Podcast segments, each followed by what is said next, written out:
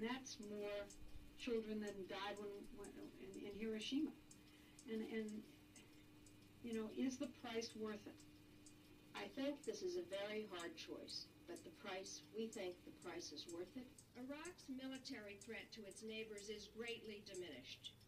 Most of its missiles have been destroyed. Iraq's behavior and intentions must change before our policies can change. Otherwise, we will allow the scorpion that bit us once to bite us again. To those who ask how long our determination will last, how long we will oppose Iraqi intransigence, how long we will insist that the international community standards be met, our answer is as long as it takes. Truly monsters, aren't they? Welcome to the show and thank you for joining me. Pull up a chair. I have a wide variety of things to chat about today. Some interesting new information. I um, had been talking in the past about Rocky Flats in Colorado. You know the plutonium.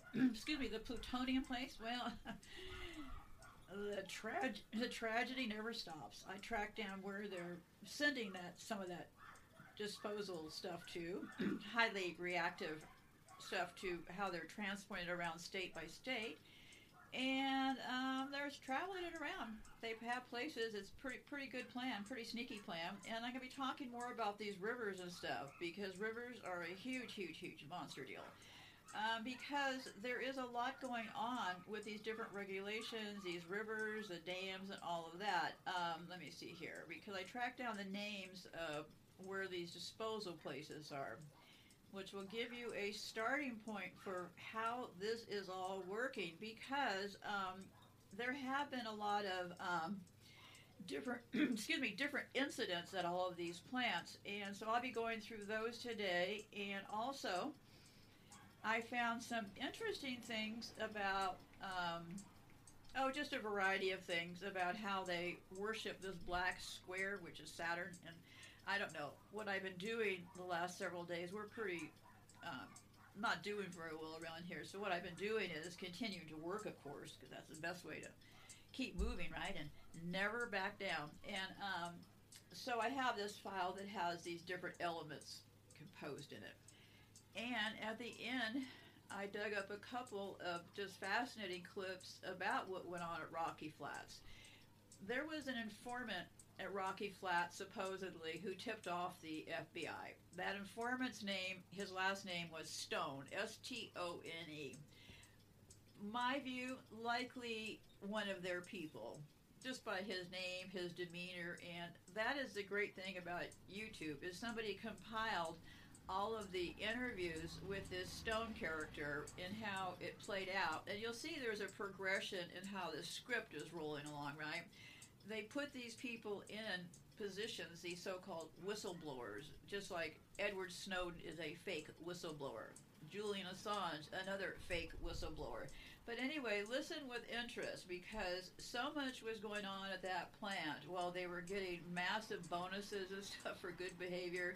So I don't believe for a second that I believe that how these things work is they run them out until they can't stop, right? So things got so out of control at Rocky Flats, then they had to stage this thing by claiming that the FBI came raiding in there, right? Because, you know, when it gets too hot in the kitchen, you better come clean with certain things to get the heat off of you, right? So that's why they bring in these people. So, anyway, so yeah, a lot to go over today. Um, so, those two clips um, will happen at the end, okay? I'll just have those played at the end. So, first, I'd like you to watch this clip if you are interested. There's a clip on YouTube called The Poison Squad.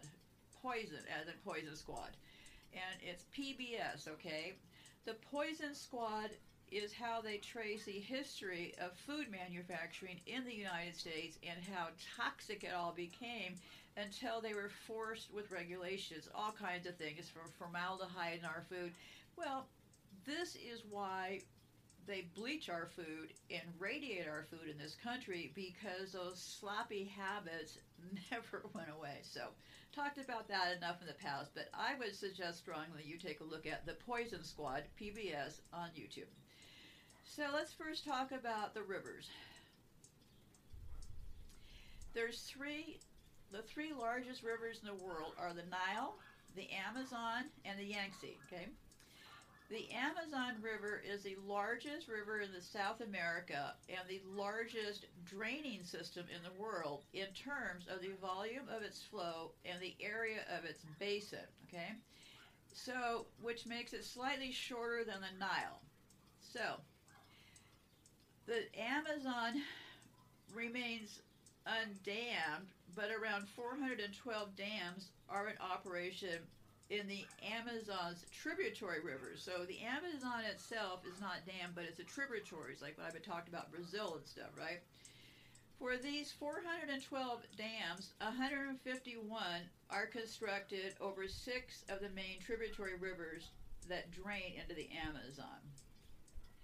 So um, then they were talking about Brazil's current 10 year energy expansion plan for three more large dams in Amazonia by 2029.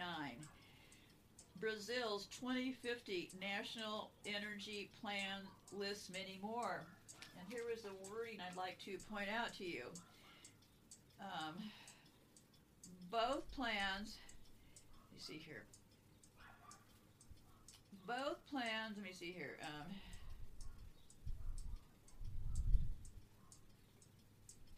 both plans contain ominous passages explaining that the list of dams could expand if uncertainty is resolved regarding current regulations protecting indigenous peoples and protected areas for biodiversity. Okay.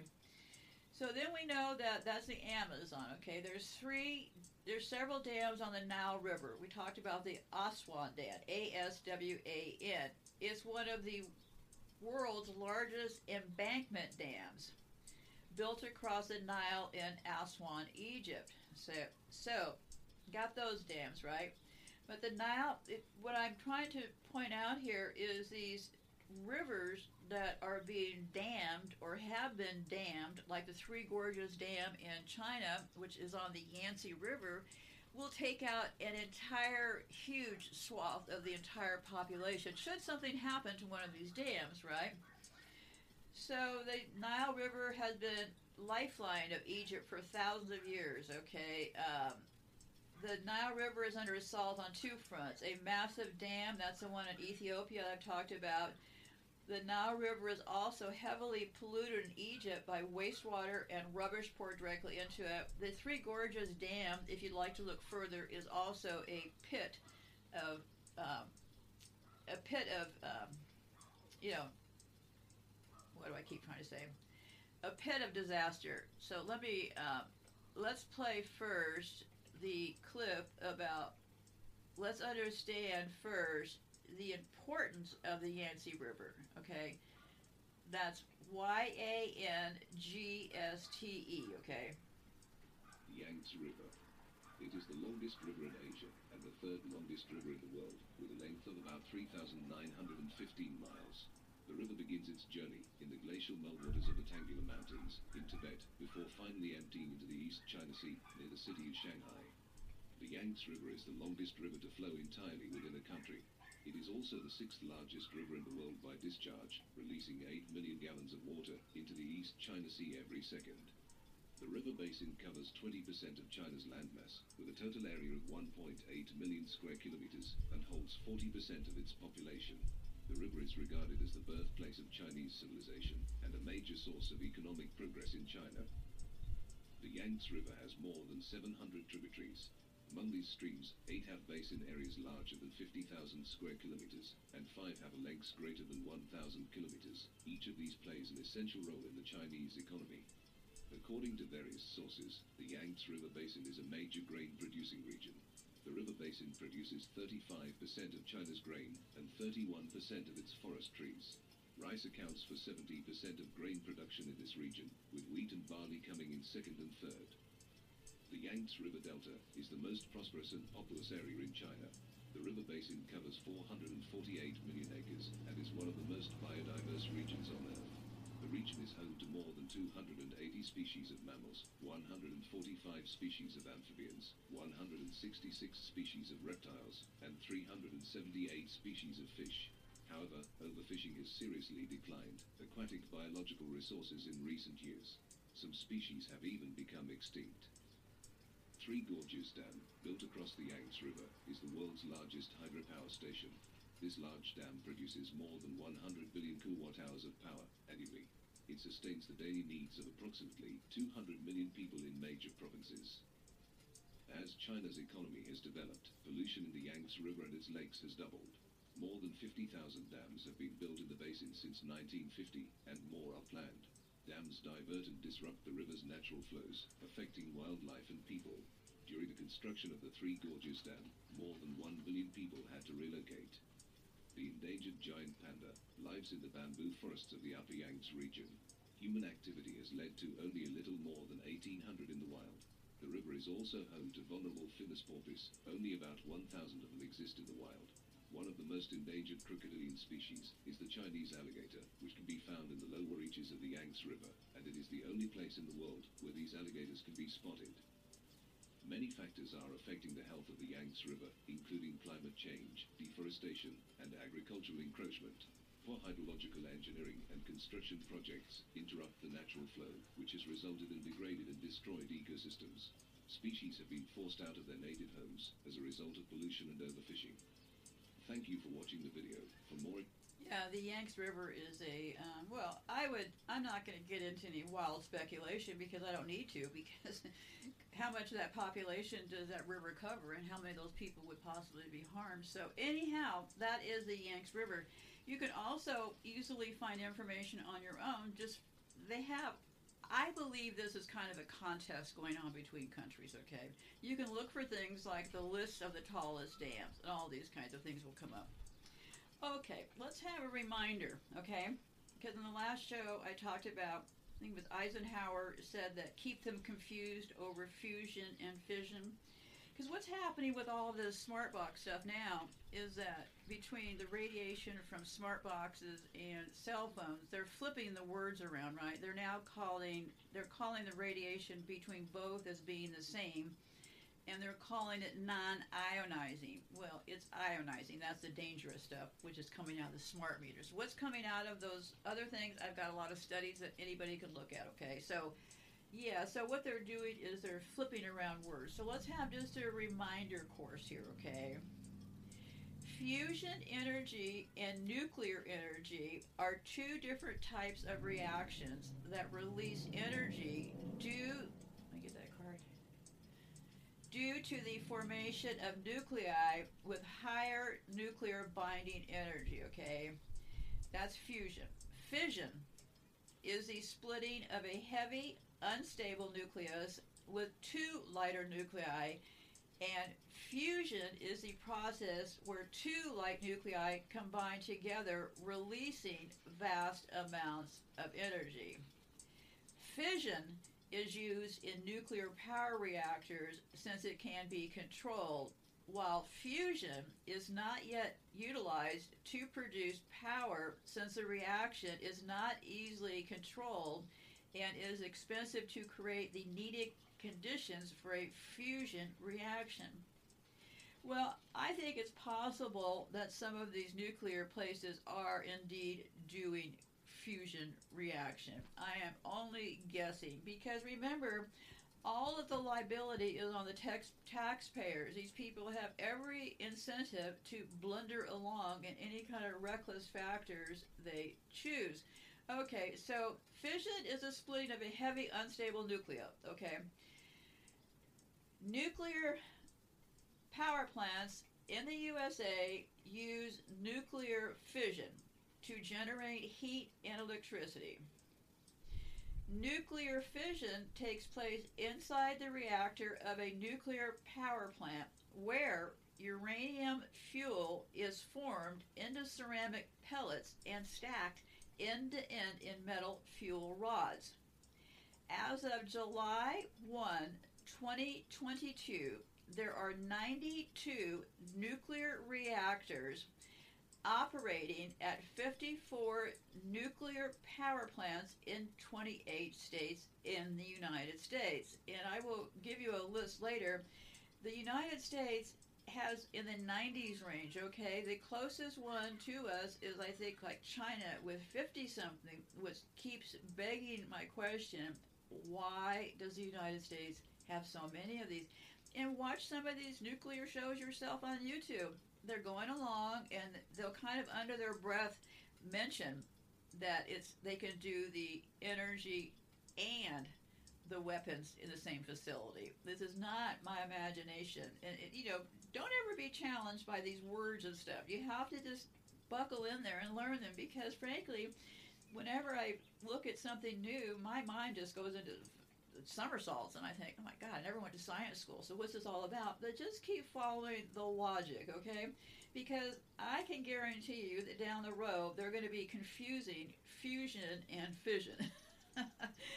okay, so and so the waste disposal method currently being planned by all countries with nuclear power plants is called geological disposal. This means that all conditioned nuclear waste are to be deposited in mined cavities deep underground. The Department of Energy, or the DOE, is responsible for the eventual disposal and associated transport of all commercial used fuel, which is currently securely stored at 76 reactors or storage places in like 34 states. And you we really need to listen to those clips at the end about where they were storing this and still storing this Rocky Mountain stuff, Rocky Flats. Uh, that was stored in cardboard boxes. But I don't want to jump ahead here. Okay, so a deep geological rep- repository is a way of storing hazardous or radioactive waste within a stable geological environment, typically 200 to 1,000 miles deep. It entails a combination of waste form, waste package, engineered seals, and geology that is suited to provide a high level of long term isolation and containment without future maintenance. Some examples of countries that have advanced in their planning, planning is the key word here, for deep geological repositories include Finland, Sweden, Canada, Switzerland, and France. They're planning, okay? Nuclear energy has several benefits. They think it's a, a here. Here's where it gets interesting, okay? Because most of the United States does gross domestic product comes from us basically borrowing money, right? the country doesn't any longer make anything, right? This this country is a Ponzi scheme, okay? So this is where it starts to play into it too because it makes our economy look better to have all this nuclear stuff. The nuclear industry supports nearly half a million jobs in the US and contributes to an estimated 60 billion to the US gross domestic product each year. So, um, the United States, this is where I this is where I this is where I found it. Okay. the lights went off in my head on this one, okay? So, knowing those words, okay, then I figured out that the U.S., I knew that they had one place, okay, because I was looking into this one place, and it's a place called WIPP near Carlsbad, New Mexico, okay. So I found this W. I was over hunting around on Yandex.com, and this WIPP caught my attention near Carlsbad, New Mexico, right? and that supposedly is a deep geological repository here in the United States. So, so there's two, because the second one is Yucca Mountain in Nevada, where funding and development have been halted since 2010. So, bing, bing, bing, bing, bing. So now I have one place that they're admitting to they're dumping this stuff, right? Because how did I find that place? Well, because they're taking things from Rocky Flats. Oh, Always follow the trail. Okay, so anyhow, so then I started digging deeper. It's called the Waste Isolation Pilot Plant, okay, or WIPP.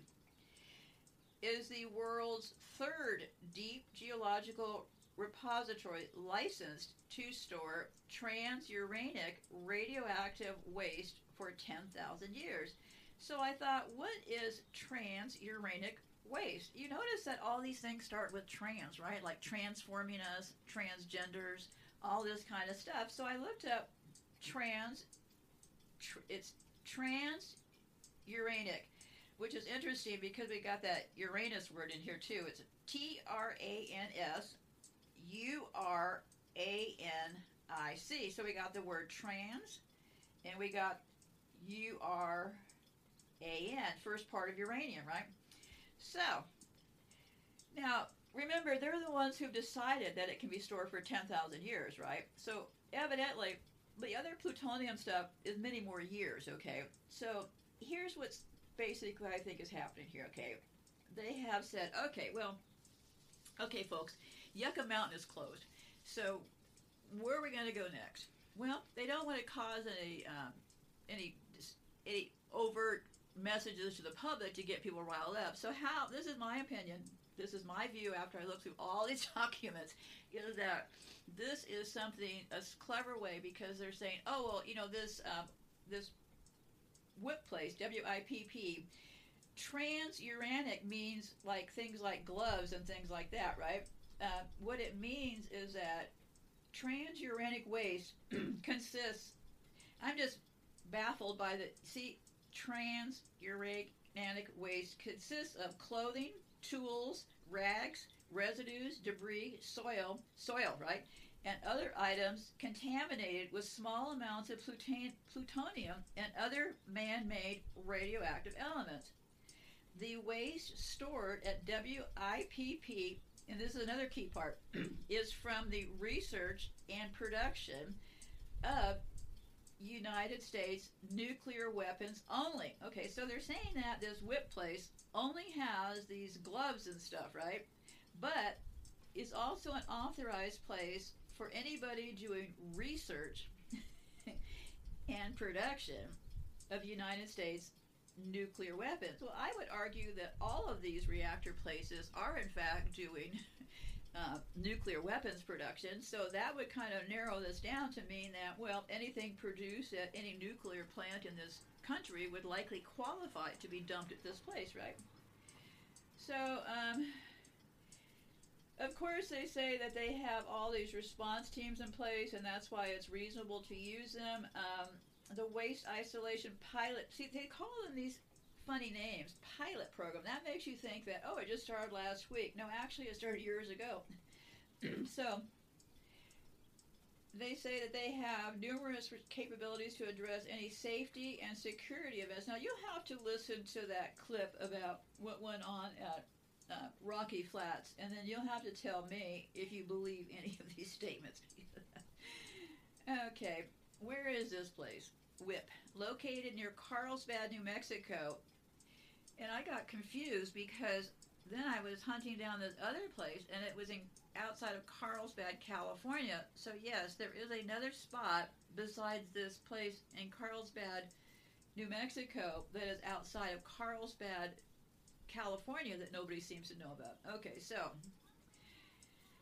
while designed to, oh, excuse me, located near Carlsbad, New Mexico, WIPP was created in was closed in 2014 after a minor radioactive leak. Those leaks always give them away. While designed to contain all nuclear waste of any kind, WIPP is presently presently licensed and permitted to only accept transuranic waste generated from defense operations in other words, bomb waste, some of which is pretty hot. So, WIPP is a 2,000 feet below the surface in this salt formation, okay, in the Delaware Basin of southeast New Mexico. This type of massive salt is the best host rock for nuclear waste, chosen as such by the National Academy of Sciences way back in 1957.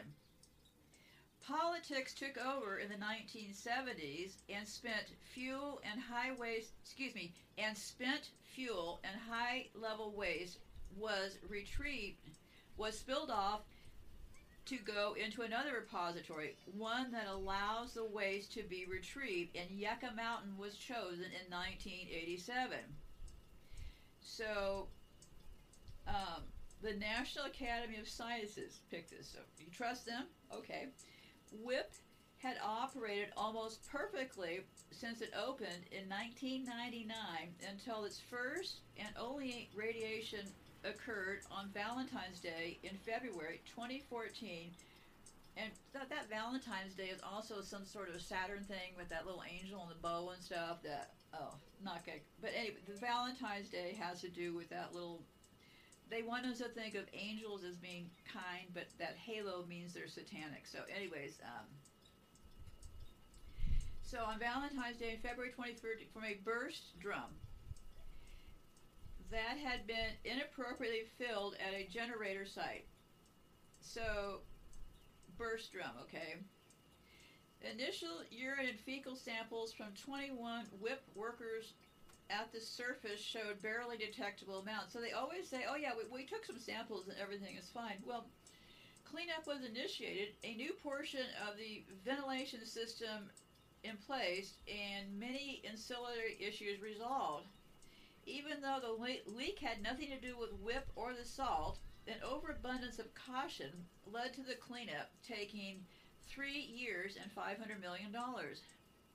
Even so, WIPP is still 10 years ahead of schedule and over a billion dollars under budget. Well, I don't know if I believe any of this WIPP business. You'll have to take it from here, okay? But on 2016, December, the New Mexico Environmental Department gave the U.S. Department of Energy approval to reopen WIPP, removing the last major hurdle to resuming waste disposal operations.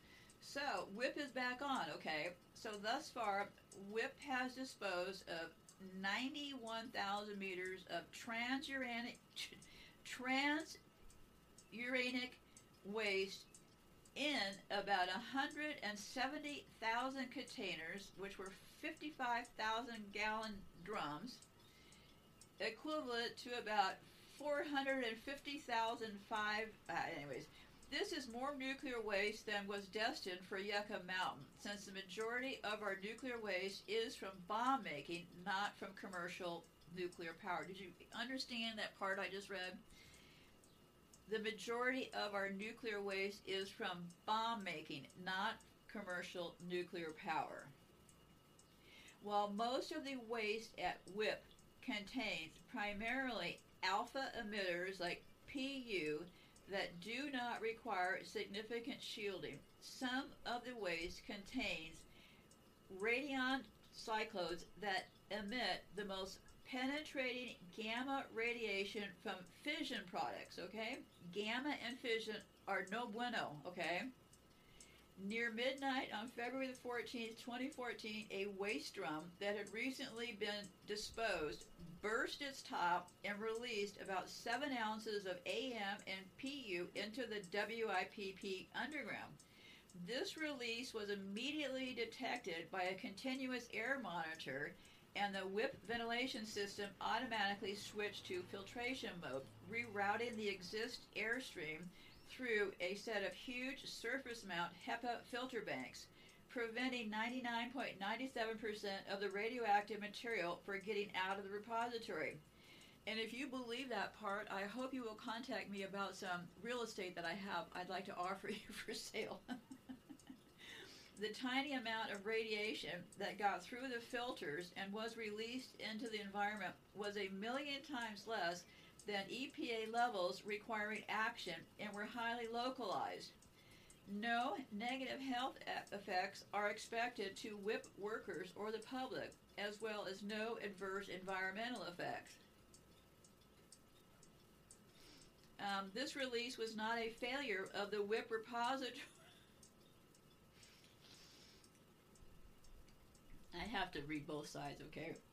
this release was not a failure of the WIPP repository or the Salado salt, but was caused by the site where the waste came from. 30 years ago, separation of the AM business, which means Americam, from old weapons material generated a moderate amount of transuranic waste con- contaminated with the A M E R I C I U M, plutonium, uranium, and minor amounts of other radion sides. So, um, when dewatered, the, what would happen was these other things were basically lying around, okay? All of these things, plutonium, uranium, they, they call them minor, okay? And when dewatered, these hot vaporizer bottoms were poured into a tray, vacuum dried, flash crystallized, flash crystallized, rinsed with cold water, and put in bags, bags, where they sat for almost 30 years. When these wastes were selected for disposal at WIPP in 2011, the waste still had some nitric acid liquid. Department of Transportation regulations require no free liquid during transport to WIPP. So these wastes were stabilized with neutralizers and sorbents like sodium carbonate, trialthopene, and polyacetate as they were put into drums for packaging and shipment. I hope that reassures you that they have regulations through the Department of Transportation and how these things go on trucks. Sleep well tonight if you're going to hit the road. Okay. Um, I don't know. Um, this is too complicated, but what they found, the reason I'm back to this is um, I talked about this plant um, in another show, and I just thought it was a regular new um, I thought it was a regular nuclear plant, and I thought it was one of the 90 or so nuclear plants around this country. But the plant that had the kitty litter that I talked about was this WIPP plant, and I hadn't connected those dots. So let me let me connect the dots here for you and remind you. Okay. So um, there was this blow up at this place, and how I, I guess I didn't I, I may have talked about in terms of the, where it was, but I had no connection in my brain that this was this WIPP disposal place. Okay, so what they did was um, they needed to bring down the citric acid was used to bring the pH down if needed. Okay, a strong acid such as citric acid should never be added to a strong oxidizer. And they said any chemist would know this. Well, I'm not a chemist, so I didn't know this. And citric acid should never be used with metal nitrate salts at all because when they get hot. Similarly, for acrylates, some decisions regarding these additives are vague and not indicative of decisions by an actual chemist. So, what happened was I don't really know how it happened or if it's important, but it, it, it just it just explains to you the recklessness of this. Okay, so the story goes like this: there was this mixture. They found that it could be unstable. Inorganic kitty litter, made from silicate minerals, was recommended to be added as a sorbent. So somebody recommended they use kitty litter. Okay, so um, Inorganic kitty litter, as the one called like Jonny Cat, is widely used in radiochemistry as an absorbent. Never knew that, right? To dissipate heat and generally to mitigate auto oxidation reactions. So that was kind of funny, right?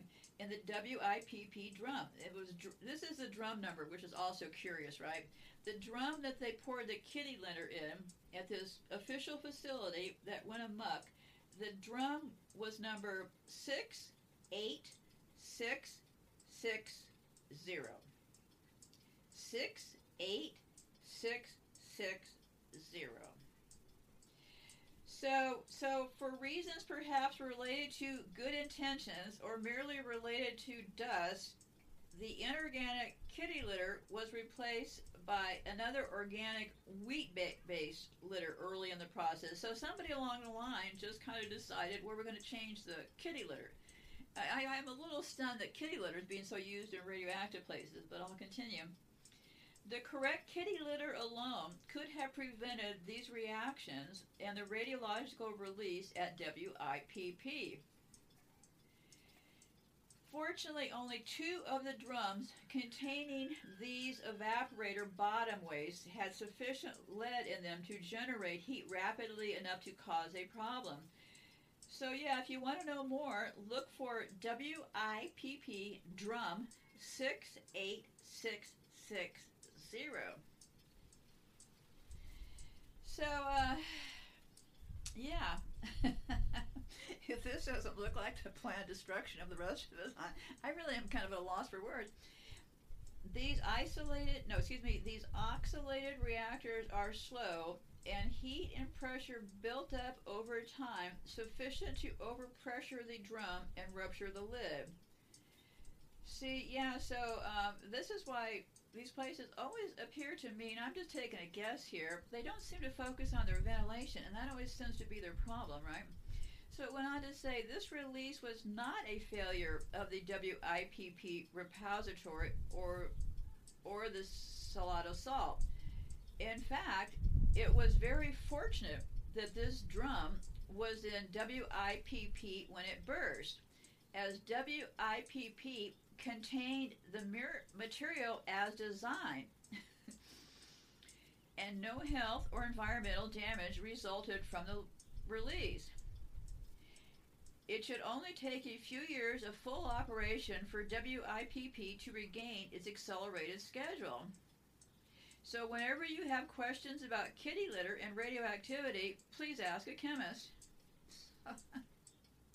so, um, then I found this thing. Somebody said, um, Can anyone explain why the Waste Isolation Pilot Program, or WIPP, in New Mexico is not more widely known. I don't know either. I stumbled on it twice now, right? Why it's not rated for civilian nuclear waste. Seems like a good place to stow the stuff until the Generation 4s come online. Excellent place to bury Hanford and Rocky Flats materials. Why aren't they? See, this was the question that triggered me off onto this entire deal because I was wondering I wonder if there's any other place. And yes, there is. WIPP. Okay. Uh, the third WIPP is the world's third deep geological repository after the closure of Germany's repository for radioactive waste licensed to permanently dispose of transuranic radioactive waste for 10,000. So if it meets that criteria of 10,000 years, it can be stored there. Well, well, I mean, they create the figures, right? I mean, you you can see how this could wildly run off the rails, right? First of all, they've already admitted that all this other stuff can go there. Just this this is legal mumbo jumbo. It is located near 26 miles east of Carlsbad, New Mexico, in East Eddy County, in an area known as the Southwest New Mexico Nuclear Corridor which also includes the National Enrichment Facility near Eunice, New Mexico, the Waste Control Specialist Low Level Waste Disposal Facility just over the borders near Andrews, Texas, and the International IS, excuse me, as she can barely talk from radiation, and the International Isotopes Facility to be built near Eunice, New Mexico. Okay, heads up, Eunice, New Mexico. they have plans to build the International Isotopes Facility. Doesn't sound good to me, but anyway. For now, this is just something to watch. Yesterday, there was a radiation alarm underground. This is talking about this um, DOE spokesperson was talking about, okay? Okay. Um, and then these people, there's a couple of sources I'm going to give you in a minute here, okay? And these places always get under funding issues, right? Um, the news, re- this is somebody else is saying, the news report I've seen state that only low level waste is stored at WIPP. That isn't true. Although that was the design and the site was limited by law to low level waste, WIPP is an example of deregulation through, excuse me, of deregulation though de- through defunding. So the New Mexico Environmental Department office at WIPP was closed in 1996 due to a loss of federal funding. It was reopened in 2004 when it came to light that high level waste from Hanford found its way to the site. So they just they get caught, right? This is basically how it gets said. So d- documents obtained by the Albuquerque Journal and reported Tuesday. And this is let me see. This was from um, early 2000s, um, they found in violation of EPA rules. Well, the- the whole system is rigged, right? They, they don't tell us what's on those trains. I doubt they put they tell people that those dangerous trucks are passing through their communities. So, um, oh, then this was a um, report I found from 2022. It said about 200 shipments of nuclear waste were sent to the Waste Isolation Pilot Plant (WIPP) repository near Carlsbad last year. Now, how they came up with this underground salt deposit to put this stuff in is a mystery to me. Okay. Um, so here's where we get tricky. Okay. The waste disposal at WIPP. Okay. Transuranic nuclear waste is also called TRU, okay? And that refers to the clothing materials and equipment that just happen to get irradiated during this process. They, they ship them, they come from nuclear activities at U.S. Department of Energy facilities across the nation. So then I was wondering, well, what places, right? What states do these trucks transfer through? True waste is shipped from Los, Alta, Los Alamos National Laboratory in northern New Mexico, but also from sites like Idaho National Laboratory in Idaho or that Savannah River site in North Carolina. So, of the 210 shipments recorded in 2021 per DOE records, 55 or 26% come from the LA NL, which is the Los Alamos National Laboratory. Another 21 came from the place Oak Ridge National Laboratory in Tennessee. Eight came from the Savannah River. Two came from Lawrence Livermore Laboratory out of California, and one came from Waste Control Specialists in Andrews, Texas. So, what I'm trying to point out here is in 2021, they're admitting that these toxic shipments were taking place between all of these states. Okay, the other 123 shipments, or about 58% of WIPP shipments last year, were from Idaho National Laboratory, where research is conducted on nu- nuclear reactors. See, research, right? The other 123% or 58% came out of Idaho. In total, 74%, or about three quarters of WIPP shipments last year, came from out of state.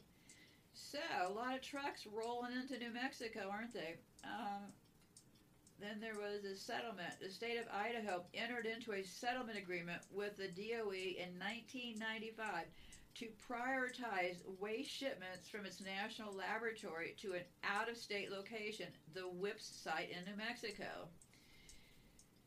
So, um, on this clip that I'll be playing at the very end, as far as this Rocky Flats, it has it all. It, this this thing could have been, uh, well, sadly, sadly, sadly, a lot of people have been harmed from this. Okay, a lot of people have been harmed from all this, and many of them don't find out until many many years later. So not many of them who took these jobs in these places like Rocky Flats have any knowledge of why down the road they came up with cancer. So, um, the Waste Isolation Pilot Plant is an underground facility in bedded salt approximately below the surface, Carlsbad, New Mexico. Okay, um, and they have these reports, and there was one that said transuranic waste. What is it? Where it comes from? Where it must go? So I thought, well, that should be something, right? Transuranic waste results chiefly, chiefly from the production of nuclear weapons from plutonium and enriched uranium. The term transuranic indicates that the waste contains the radionuclides greater than 92. That is greater than that of uranium. So there's really a lot to this. Somebody could produce a mini series that would go on for six months just about these key elements here, okay? Um, and here's where it's key. TRU, which is this transuranic waste, consists of a wide variety of contaminated materials. See, this is where it gets tricky, right? Um, packed in 55 gallon steel drums and wooden boxes, TRU waste currently is being stored at various sites across the nation. Okay. Um, and this, I was I was queuing as far as what is the method of transportation of these to get to that place in New Mexico. The U.S. Department of Energy has established an elaborate system for safely transporting transuranic or TRU radioactive waste to the waste isolation pilot plant for permanent disposal or between generator sites. The waste is transported in four shipping casks approved for use by the U.S. Nuclear Regulatory Commission. The DOE employs professional trucking firms that offer excellent safety records and years of experience in transporting hazardous materials. WIPP drivers must pass stringent safety and emergency response examinations and maintain good driving records.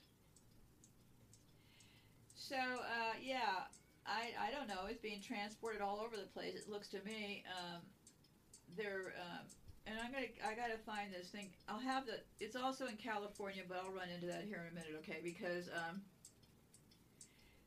I already talked about the one disaster they had there as far as um, February February 2014. So we'll go past this. Um, there's a group I want you to look into. Okay, they have a lot of data on their website. You'll find a wealth of information. It is called the Southwest, all one word, Research and Information Center. They've done a lot of reports that I found over there which were interesting. Southwest Research and Information Center, also SRIC, okay? They have a lot of reports because I found one that was interesting and it said um, the 2014 incidents raised the question. This was the 2014 incident at this place with the kitty litter, right? Yeah, I got to keep my disasters straight in my head. Yeah, this place, the WIPP, the WIPP place. Okay. This whole disaster was caused by kitty litter, so let that sink into your head, okay? The 2014 incidents raised the question of whether or not WIPP would be a safe replacement for the Yucca Mountain Nuclear Waste Repository in Nevada as a destination for all waste generated at U.S. commercial nuclear power plants. The cost of the 2014 accident was expected to exceed 2 billion and disrupted other programs in various nuclear industry sites. On January the 9th, 2017, the plant was formally reopened after 3 years of cleanup costing 500 million, which is significantly less than forecasted. On April the 10th, the plant received its first shipment of waste since opening. So, um, but then in 2020, there was a big lawsuit about some worker there, but I'll keep going here. Um, so, um, then they had a another place, and I didn't know it was a WIPP place, but then I found out it is a WIPP place because I was I told you earlier I was confused about Carlsbad when they were talking about Carlsbad, New Mexico. Now I was born and raised in California, so I automatically thought Carlsbad, California, right? So I thought, well, wait a minute here. Did I have Carlsbad, New Mexico confused with Carlsbad, California? But actually, no, I didn't. There's two Carlsbads. Here's the article I found because I was scan here again. Scan around the index. You'll be surprised what you find. Okay. Um, it the article was rockfall at the underground waste isolation pilot plant in California, December the 10th, 2018. I thought, well, holy heck, what's that talking about? A rock fall occurred in the underground waste isolation pilot plant near Carlsbad, California. Okay. The accident was reported on November the 4th. Now remember the other accident was what was that? February the 14th, right? This was November 14th. The 14th remembers their death day, right? They like D. That's why they did D Day during World War II. D is the number 4 which means death to these freaks. But anyway, so the accident was reported on November the 14th, 2018. 53 mine workers that were occupied at the time were evacuated. No radiological releases or injuries were reported. The rock fall occurred in an area where poor ground conditions, which had been sealed, sealed of due to a radioactive release in 2014, that closed the facility for three years. So in 2014, this place in Carlsbad, California, had a rock fall. Okay. WIPP's engineering team was recording the displacement of the rock mass in the area since September 2017. According to this Todd person, manager of U.S. Department of Energy's Carlsbad field office, such incidents were expected to occur. I want to emphasize that rock falls are not unexpected in the area that have been prohibited since we no longer perform ground control activities. So, all the proper precautions and safety measures were in place to protect our employees. So, rocks are falling, right? Uh, at first, WIPP stated that there was no waste disposal in this area, Carlsbad, California. However, about a week later, WIPP spokesman Donovan Mager said that this piece of information was not completely true. He explained that no contact handled waste existed in the room but there were two containers of remote handled waste, which is more secure. That waste lies there before the ceiling of the room, so he says, well, not a problem, right?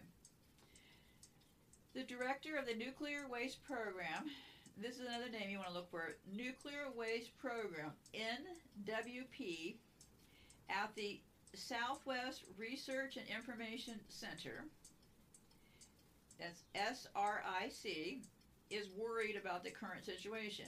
According to them, it is problematic that 53 workers were inside the facility when a rockfall was expected.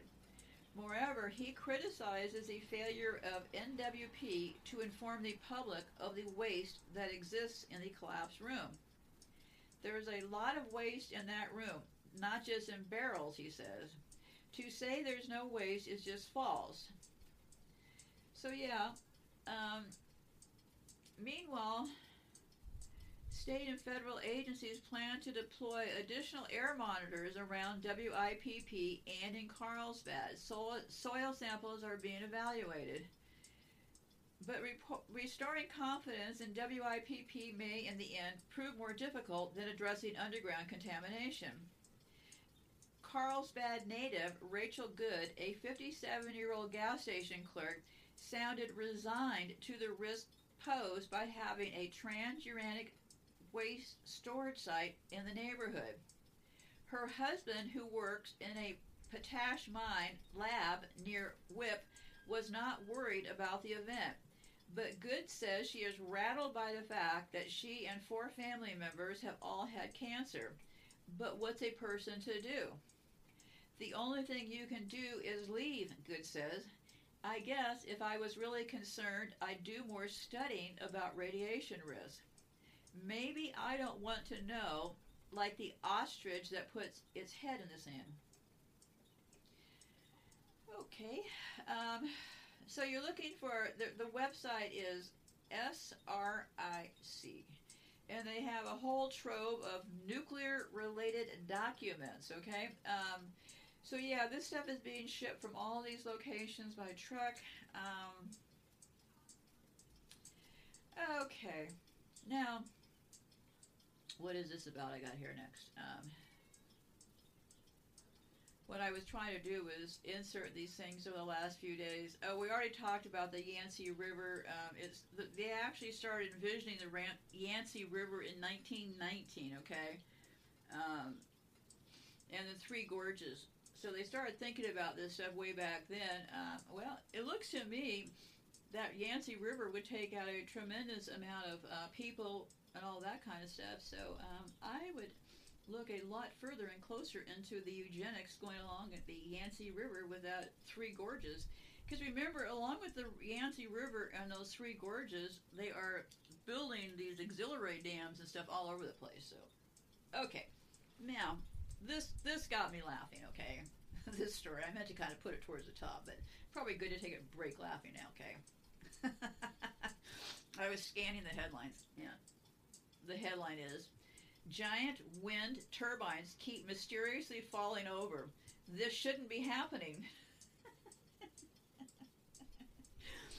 you know, I'm in the state of Nebraska where they, they put up a lot of these fake turbines, okay? And, you know, really, if we would just use our logic brains, okay, how exactly did we really think that those turbines along the highway here in Nebraska are generating power that's actually being sent to the power stations here, okay? Because we all know now the power stations are getting their energy from the sky, so. okay, turbine failures are on the uptick across the world, sometimes with blades falling off or even full turbine collapses. A recent report says production issues may be to blame for the mysterious increase in failures. they're just trying to get the funding to put those turbines up. They don't care what they put up, right? Because they're not working. The taller the wind turbine, the harder they fall, and they sure are falling. Wind turbine failures are on the uptick from Oklahoma to Sweden and Colorado to Germany, with all three of the major manufacturers admitting that the race to create bigger turbines has invited manufacturing issues, according to a report from Bloomberg. Turbines are falling for the three largest players in the industry General Electric, Vestas, and Siemens Gamesa. Why? It takes time to stabilize production and quality on these new products, says the guy from GE. Without industry wide data chronicling the rise and now fall of turbines, we're relying on industry experts who note the flaws in the wind farming. we're seeing these failures happen in a shorter time frame on the new turbines, Fraser says. The push to produce bigger wind grabbing turbines has sped production of the growing apparatuses. Bloomberg reports that Siemens has endured quality control issues on a new design. Vestas has been has seen product project display delays and quality challenges. And GE has seen an uptick in warranty costs and repairs. All this comes along with uncertain supply chain issues and fluctuating material pricing. With heights stretching taller than 850 feet, blades 350 feet long, and energy generation abilities ratcheting up accordingly, the bigger the turbine, the more energy it can produce. But the bigger the turbine, the more they can go wrong and the farther it falls. And China is building the world's biggest world's turbine in the middle of the ocean, and it's nearly 70 stories tall. And this was from, oh, I don't know, just like, I mean, like recently, okay? Uh, new offshore wind projects coming to China, well, the biggest ones to date, measuring as tall as a 70 story building. The largest private wind turbine manufacturer in China has announced the launch of this thing, the greatest wind turbine on the planet. I think these turbines and stuff, and all of them being bigger and stuff, isn't this kind of along the theory of all these fake um, space things, right? We're going to get the biggest rocket up into space. When real, they haven't put any rockets up in space, right? But the sad reality is they are, in fact, putting these things here on Earth, right? Turbines, I'm not as con- concerned about as I am the actual dams and stuff. Turbines seem like modest, modest eugenics destruction compared to dams. And then I was also wandering around, you know, just just because, just because a certain group of people, like these QAnon people, start to sound insane, there there is a bit of truth in there, right? And there's something here. I'm not sure what. Let me read it to you. And this is what they think. Why do all previous prophets and messengers, no, what do all previous prophets and messengers have in common? They all come from the Holy Land in Libya. According to the lost 777 books of the earliest original Holy Gospel, the holy people are the Americans. Also, in reference to the lost Q book and 777 books, did you know that the second coming of Jesus has to be born in the United States, making the United States the New Jerusalem? This is why other nations and countries who are transitioning into the quantum are being taken care of first. The rebirth of the New Jerusalem will come from the holy people of the United States. The map is reference of the New Jerusalem. So, yeah, people believe that this is the center of this other thing going on. And here's some things I want to point out because this is kind of fun, okay? Um, I've talked a lot about their symbols and stuff, right? And what I'm thinking I might do is, I think what I might do is um, figure out a way to possibly put this on the, um, because I'm going to be talking about these symbols and then I'll get back to um, closing with um, the nuclear reactor stuff. Okay, so let's pause in here for a second. Um, these are loose ends of symbols that I haven't talked about in the past, okay? Because remember on the show that I did about Saturn, they like that black square. That has to do with Saturn, okay? And it's interesting how they've used this symbolism also for the Muslims because every religion is really Saturn, right? Okay? So I found this thing. Hundreds of thousands of Muslims gather at Mecca to worship the black square, see? Embedded in one of the cube's walls, there is a black stone that was allegedly brought to earth by an angel. So, every year, 3 million people, Muslims, pilgrim to Mecca each year, encircling the Kaaba several seven times counterclockwise and pointing to the mysterious black stone. See, they think they're celebrating Muslim, but they're really this is Saturn or Satanism, right? In ancient times, they used to kiss or touch the black stone embedded in the Kaaba's wall, but due to the high number of pilgrims today, it is almost impossible. According to modern researchers, the Kaaba's K-A-B-A is precisely aligned with the rising of the star Canopus, the cycles of the moon and the summer and winter solstices. Again, we have evidence of advanced knowledge of astronomy in ancient times. So, going back to the black, there's a black square also inside of St. Peter's Basilica. And other people go and touch this black square and pray. See, what they've been doing is getting us to pray to their elements, right? Because I know in the New Age stuff, it's all about praying to your angels, your higher self, and all this stuff, leading you in the direction of a satanic thing, right? So, um, and this was interesting that I found. I've been talking off and on about.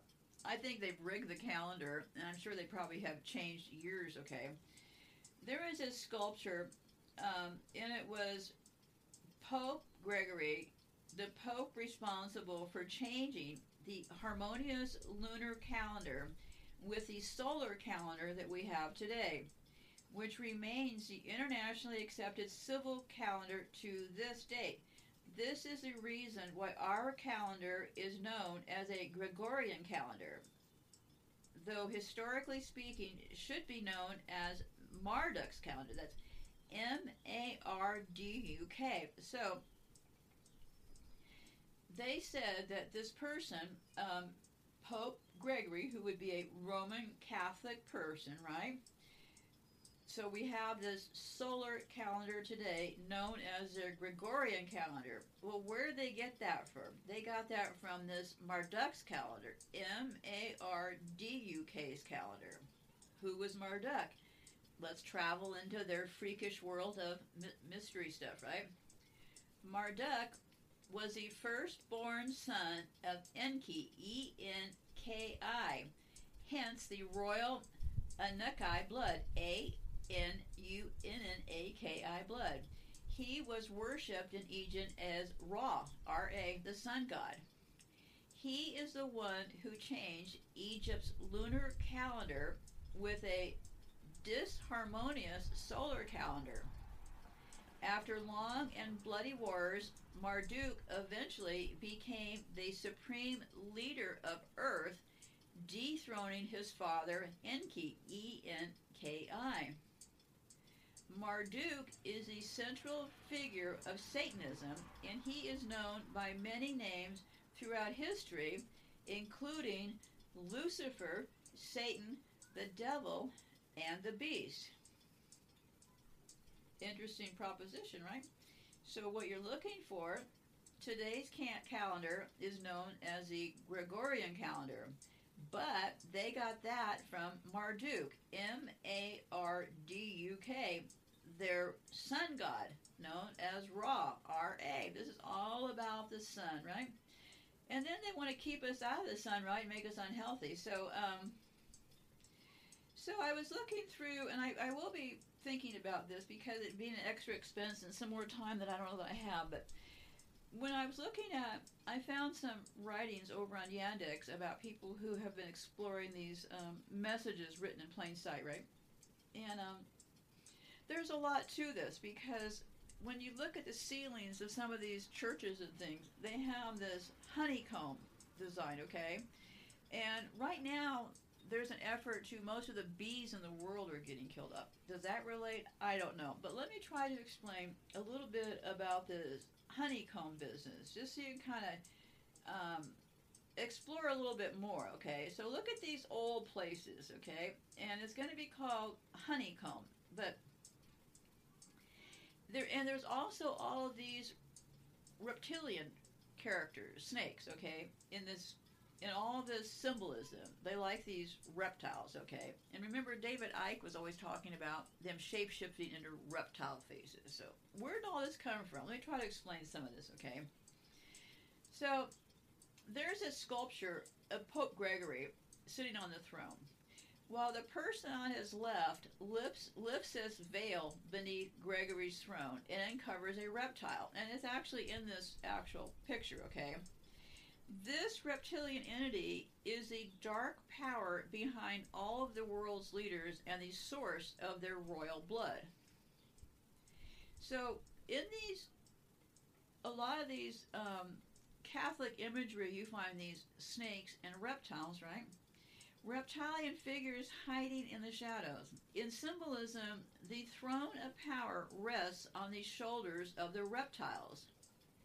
The winged reptiles are superior to the rest of the reptile species, representing a royal branch. Now remember, we got all these these winged uh, logos, these winged uh, wizards and stuff flying all over the place. So these are the winged reptiles, okay?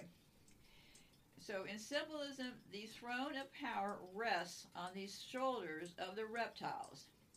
The winged reptiles are superior to the rest of the reptile series representing a royal branch. And then there's the symbolism of the honeycomb, which you look at those ceilings and you'll see all these like little. It used to look to me like they had all these round spots all over their ceilings, right? But those are honeycombs. Um, the symbolism of the honeycomb, the house of the royal families, is present on most ceilings of the temples of the elite. It is a hard statement, meaning this was built by us and belongs to us. Honeycomb architecture of the ceiling represents the house of the bees, which is the royal families. The beehive represents the exterior of the royal temples. The honeycomb is always depicted inside the beehive, hence representing the interior. The bees symbolize the royal families. Another symbol found very often in correlation to the royal ones is the lion. Just like the Egyptian Sphinx, the lion represents the sun. All of the royal ones from Marduk's genealogy are sun worshippers. M A R D U K.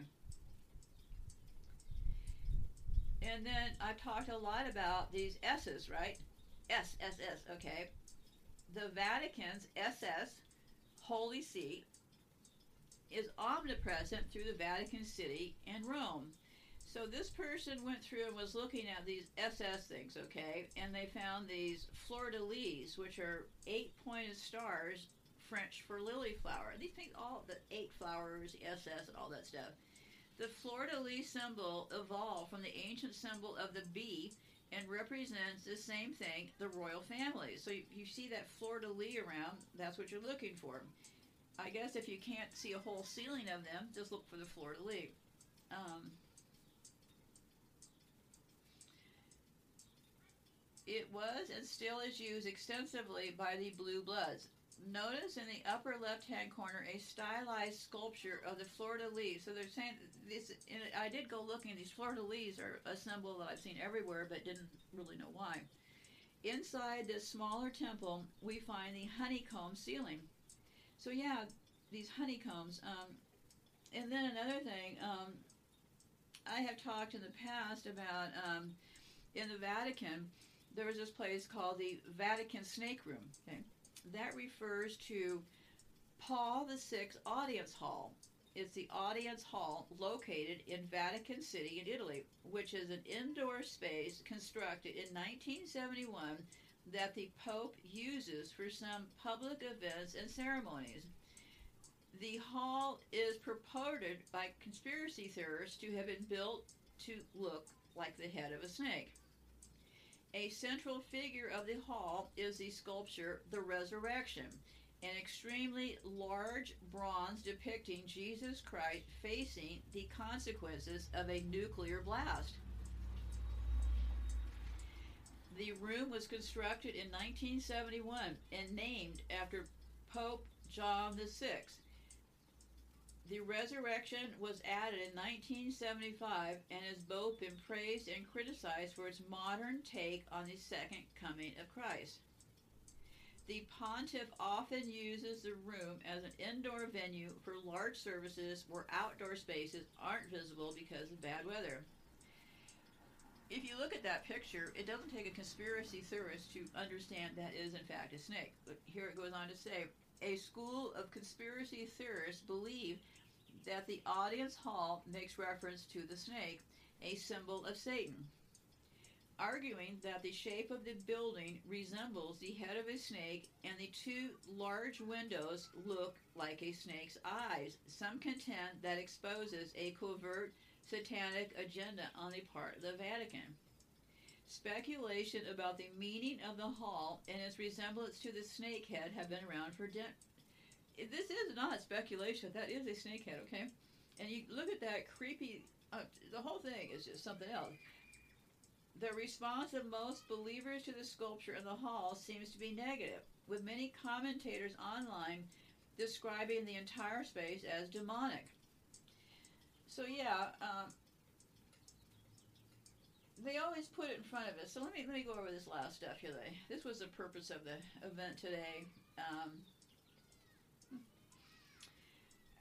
okay, let's take a look at some data here before we close off here and I'll be playing those clips after all of this. Um,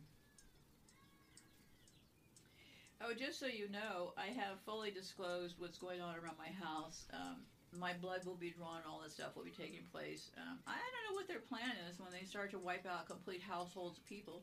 It might start to look kind of suspicious in the future, so we'll see. Okay. Uh, okay. U.S. nuclear statistics. Okay. Um, I just can't get over the fact why we have there are in the world there are 440 nuclear reactors. You notice the 440, right? The United States has 104 of them. France 58. Japan 32. Let me see, it's kind of tiny. Um, well, India 20, UK I, I, I can't see it very well, so I'm kind of guessing. UK 18 range, Canada 16, Germany 17, Ukraine 15, China 14. Yeah, and the U.S. has 104. Okay, um, Sweden 10, and then the rest of are single digits. Spain 8, all the way down to.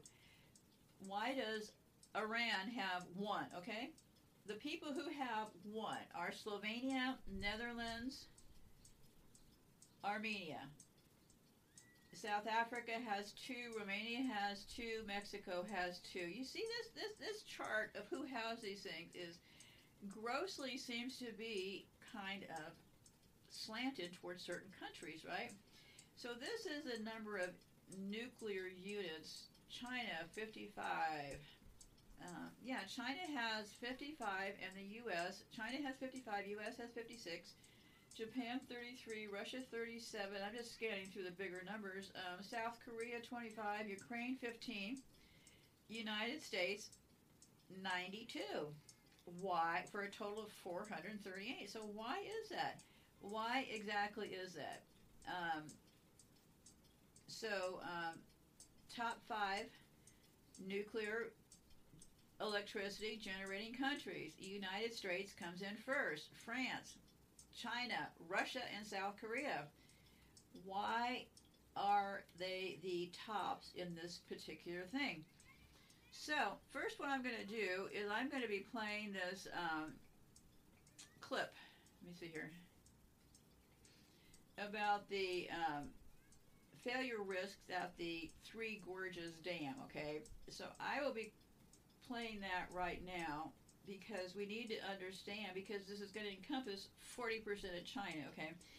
And I really like this channel. They're called China Observers because I have to get my news from somewhere and they seem to have a pretty decent handle on things. But okay, so let's take a look at this is about a 10 minute 12 minute clip. It's called second largest hydropower station may lead collapse risk to the Three Gorges dams. Okay, so let's take a look. capacity of 16 gigawatt, ranking second in the world after the Three Gorges hydropower station was 22.5 gigawatt. CCP's top leader Xi Jinping sent a congratulatory letter for the occasion. Premier Li Keqiang also gave his approval. Han Zheng, vice premier and member of the standing committee, attended the opening ceremony and announced the official operation start of the station. From this, it is clear that the project is of great importance to the Beijing authorities. On September 16, 2005, the world's largest hydropower plant, the Three Gorges Dam, was put into operation with only then Vice Premier Zheng Peiyan in attendance, while then top leaders Hu Jintao and Wen Jiabao didn't do anything. According to mainland media reports, Baihetan hydropower plant is located on the main stream of Jinsha River at the junction of Qiaojia County in Yunnan Province and Ningnan County in Sichuan Province, with a total investment of about 34 billion USD, which is 2.5 billion more than the Three Gorges project. The Baihetan project is the largest and most technically challenging hydropower project in the world. It consists of a dam, flood discharge and energy dissipation facilities, water diversion, power generation systems, and more. The normal storage level of the reservoir is 825 meters, with a total storage capacity of 20.6 billion cubic meters. The dam is a concrete double curvature arc dam with an arc length of 209 meters, an elevation of 834 meters, and a maximum height of 289 meters. Mainland media reported that the plant is a very large hydropower project that was approved and started construction after the 18th National Congress in 2012. The main body was fully constructed by August 2017 and started being filled with water in April 2021, finishing in May 2021.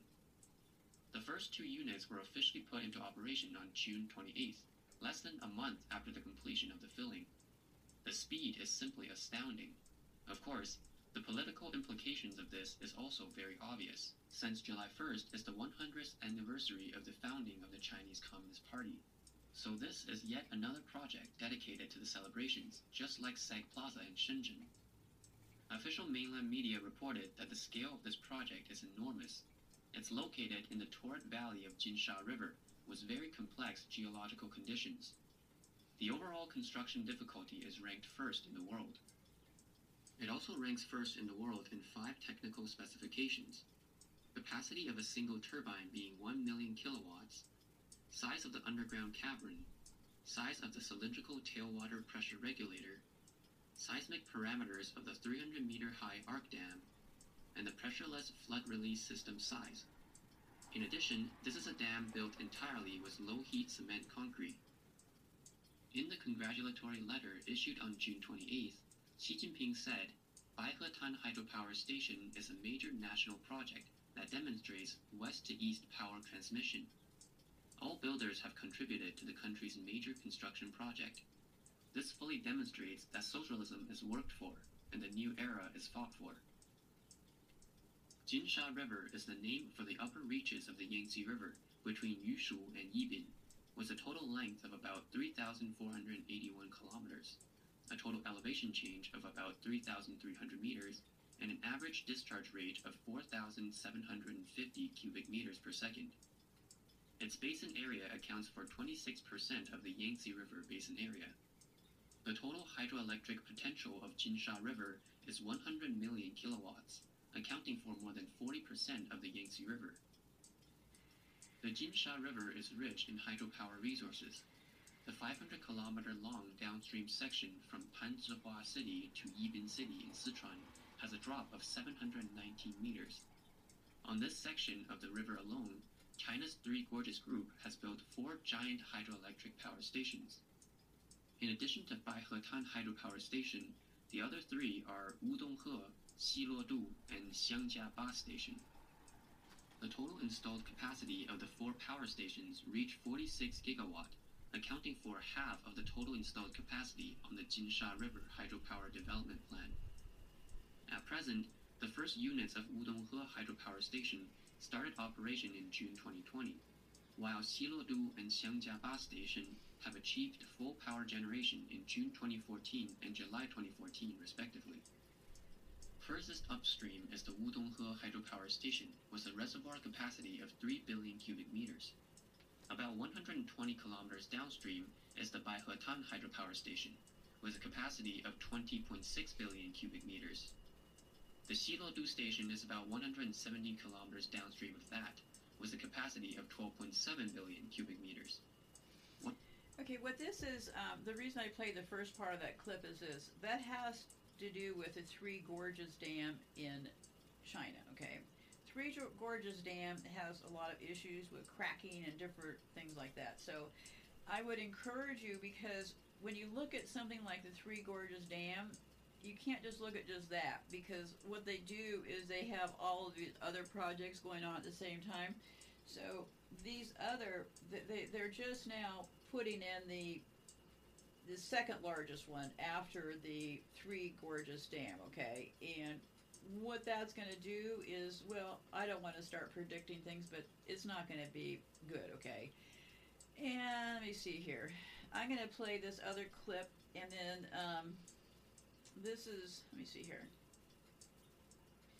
This person did a scorecard of what happened at Rocky Flats, okay? And um, maybe I'm not going to play it now because um, yeah, I'll just have these two clips play afterwards. The first clip you're going to hear is um, is going to be called Rocky Flats Whistleblower, and somebody did a brilliant thing of putting together all of these um, whistleblower TV interviews. So as this was unfolding, there was this person called James Stone. Okay, James Stone, um, you know, whistleblowers or I've already talked about this. Anyway, so what you'll find interesting is in each news segment you'll hear James Stone keeps going on about this story about what is going on out at Rocky Flats. I think it just got out of control and they had to do something about it.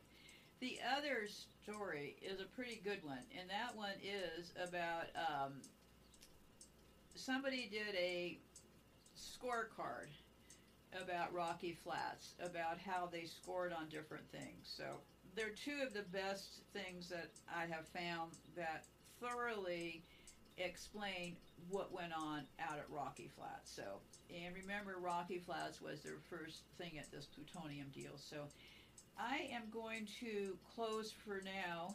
Um, I doubt that I'll be back. What you'll probably hear next are the next two clips. So, be safe out there. Goodbye for now, and I will hopefully chat with you very soon. Remember, kindness rules a day, and if you want to um, make your decisions, what's your plan? You planning on backing down, or anybody going to stand up to these monsters?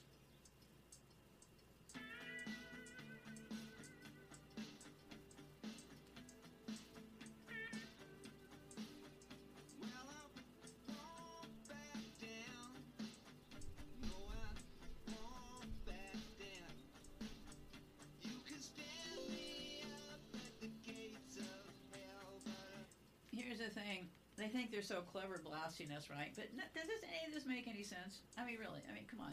They're destroying our DNA. This is the final chapter of this game board. The, the, their idea is to move forward, destroy our DNA. And you know what? I am sorry it's happened to my household because it has impacted more than just me. But I gotta tell you, just don't back down, okay? Or just pick your own path and, and just stick on it.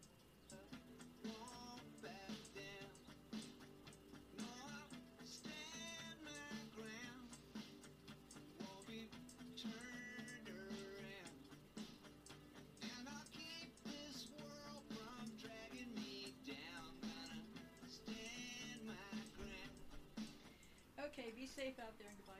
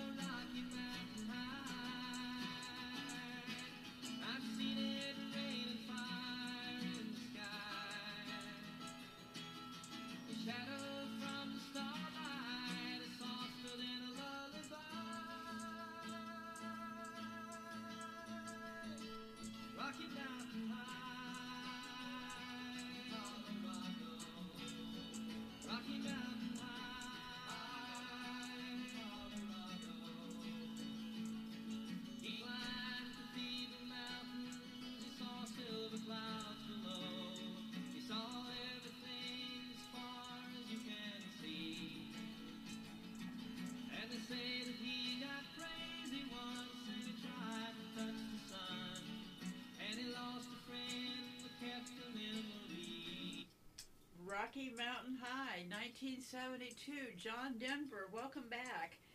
Boy, this is something else. Just simply something else. I was, um, you know, there was a time that I was looking into moving to Colorado from Nebraska.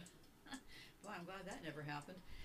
I was confused for a second here because I ran across this place because I've been talking about Rocky Flats. Then I ran across this place called the Rocky Mountain Arsenal, which makes me kind of surprised that anybody in Denver is actually um, alive. so let's play this quick, quick clip about Colorado Falls lawsuit over Rocky Mountain arsenal contamination. This arsenal is different than Rocky Flats, and in a minute I'll be talking about where Rocky Flats got their plutonium. They got their plutonium from Washington State. I wish I was making it up. I wish I'd been a fiction writer. okay, let's play this clip so you can get a clue for because I think in these smart meters they're also releasing other chemicals. Okay, so let's take a listen here. Colorado is suing the U.S. government over who should control the contaminated areas that remain at the Rocky Mountain Arsenal. CBS 4 investigator Rick Sounder has reported on the arsenal now for years. Joins us now live from that area north of I-70 in Quebec tonight. Rick? Karen, they ceased production here in the early 1980s. The cleanup was completed some seven years ago, but the state says there's still a potential threat unless it gets proper control.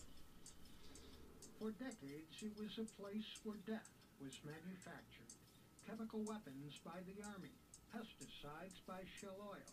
Many of the toxic compounds remain. It was referred to, I believe, at one time as one of the most contaminated pieces of property on the uh, planet. Doug Knapp manages the hazardous waste program for the state health department, now suing the Army, U.S. Fish and Wildlife Service, and Shell. Its suit claims an area called Basin F still poses a potential threat. All of these constitute threats to human health and environment, it reads. He says the state needs proper management of the site. But we don't have control on that, and we therefore can't ensure for protection of human health and environment. Much of the hazardous waste remains in landfills or contained under covers. We went to a housing subdivision right across the street and found some people unaware of their neighbor. Do you know what the Rocky Mountain Arsenal was? I don't. It's right across the street from you. Yeah, I know, but I have no idea. Do you know they made chemical weapons there? Mm, mm, I don't know. Did not know that when you bought here? No. Doesn't bother you now? Mm, no. The state says even though groundwater remains contaminated, it is treated. We don't believe that represents any threat to them. Members of the Site Advisory Board told us today that there are tons of contaminated elements here, and it says there are hot spots in the soil on top as well. The head of the Army program says it is all safe, and they are proud of their cleanup work. Boy, oh boy. Now that was Rocky Mountain Arsenal, run by the U.S. Army. Okay, so let's keep these places straight. Okay, now this segment. Oh, the the other place, the Rocky Flats, is located in a place called Arvada, A R V A D I, Colorado, and Arvada has just all kinds of new construction going on there. Rocky Mountain Arsenal, chemical weapons manufacturer located in the Denver metropolitan area in Commerce City, Colorado. The site was completed in December 1942, operated by the U.S. Army throughout the t- later 20th century, and was controversial among local residents until its closure in 1992. Much of the site is now protected as the Rocky Mountain Arsenal National Wildlife Refuge. So they didn't change the name too much in this case. what they do, like over at uh, Rocky Flats next to this Arvada place, they put in a uh, like a I don't know, like a natural preserve. Feel sorry for those animals there, but anyway, so uh, they. I'm just kind of surprised they didn't change the name. It's Rocky Mountain Arsenal National Wildlife Refuge. Okay, history of, we're still talking about Rocky Mountain Arsenal, okay? After the attack on Pearl Harbor and the United States entry into World War II, the U.S. Army began looking for land to create a chemical manufacturing center. Located just north of Denver in Commerce City and close to the Stapleton Airport, the U.S. Army purchased 20,000 acres the location was ideal not only because of the proximity to the airport, but because of the geographical geographic features of the site. It was like less likely to be attacked. See, they work on this premise that everybody's out to attack the United States. But I would have to argue, it appears to me, now remember, I'm just kind of guessing here, right? But it appears to me that the U.S. military and the U.S. government in general are the ones attacking us and the rest of the world, right? no better diffusion than to declare what you are as the enemy, right? So if you constantly run around saying that there's terrorists out there, maybe nobody will notice that the U.S. is actually the terrorist, right? So um, in Commerce City, close to the airport, um, the Rocky Mountain Arsenal manufactured chemical weapons, including mustard gas, napalm, white phosphorus, lewisite, chlorine gas, and sarin. In the early 1960s, the U.S. Army began to lease out its facilities to private companies to manufacture pesticides. In the early 1980s, the site was selected as a Superfund site. That the EPA has a list of all these sites, and they're called Superfund sites. Go take a look and make sure you don't live near any of these so-called. How it works with the EPA is, if if the EPA says that you have something going on on your property, they will enter your property, they will bring in their friends to clean up your property, and then you won't have the money to pay for your cleanup, so then they will seize your property. But if you're dealing with the military and stuff, usually that property doesn't get seized, right? So, um, so they could lease out the facilities to private companies to manage. I wonder who covers the liability on all this stuff, right? So it was a superfund. Okay, in the mid 1980s, wildlife, including endangered species, moved into the space, and the land became a protected park. Well, I got to give them credit. At least they didn't um, grow things on that plain, right? Okay, now there is one other place. I hate to break it to you.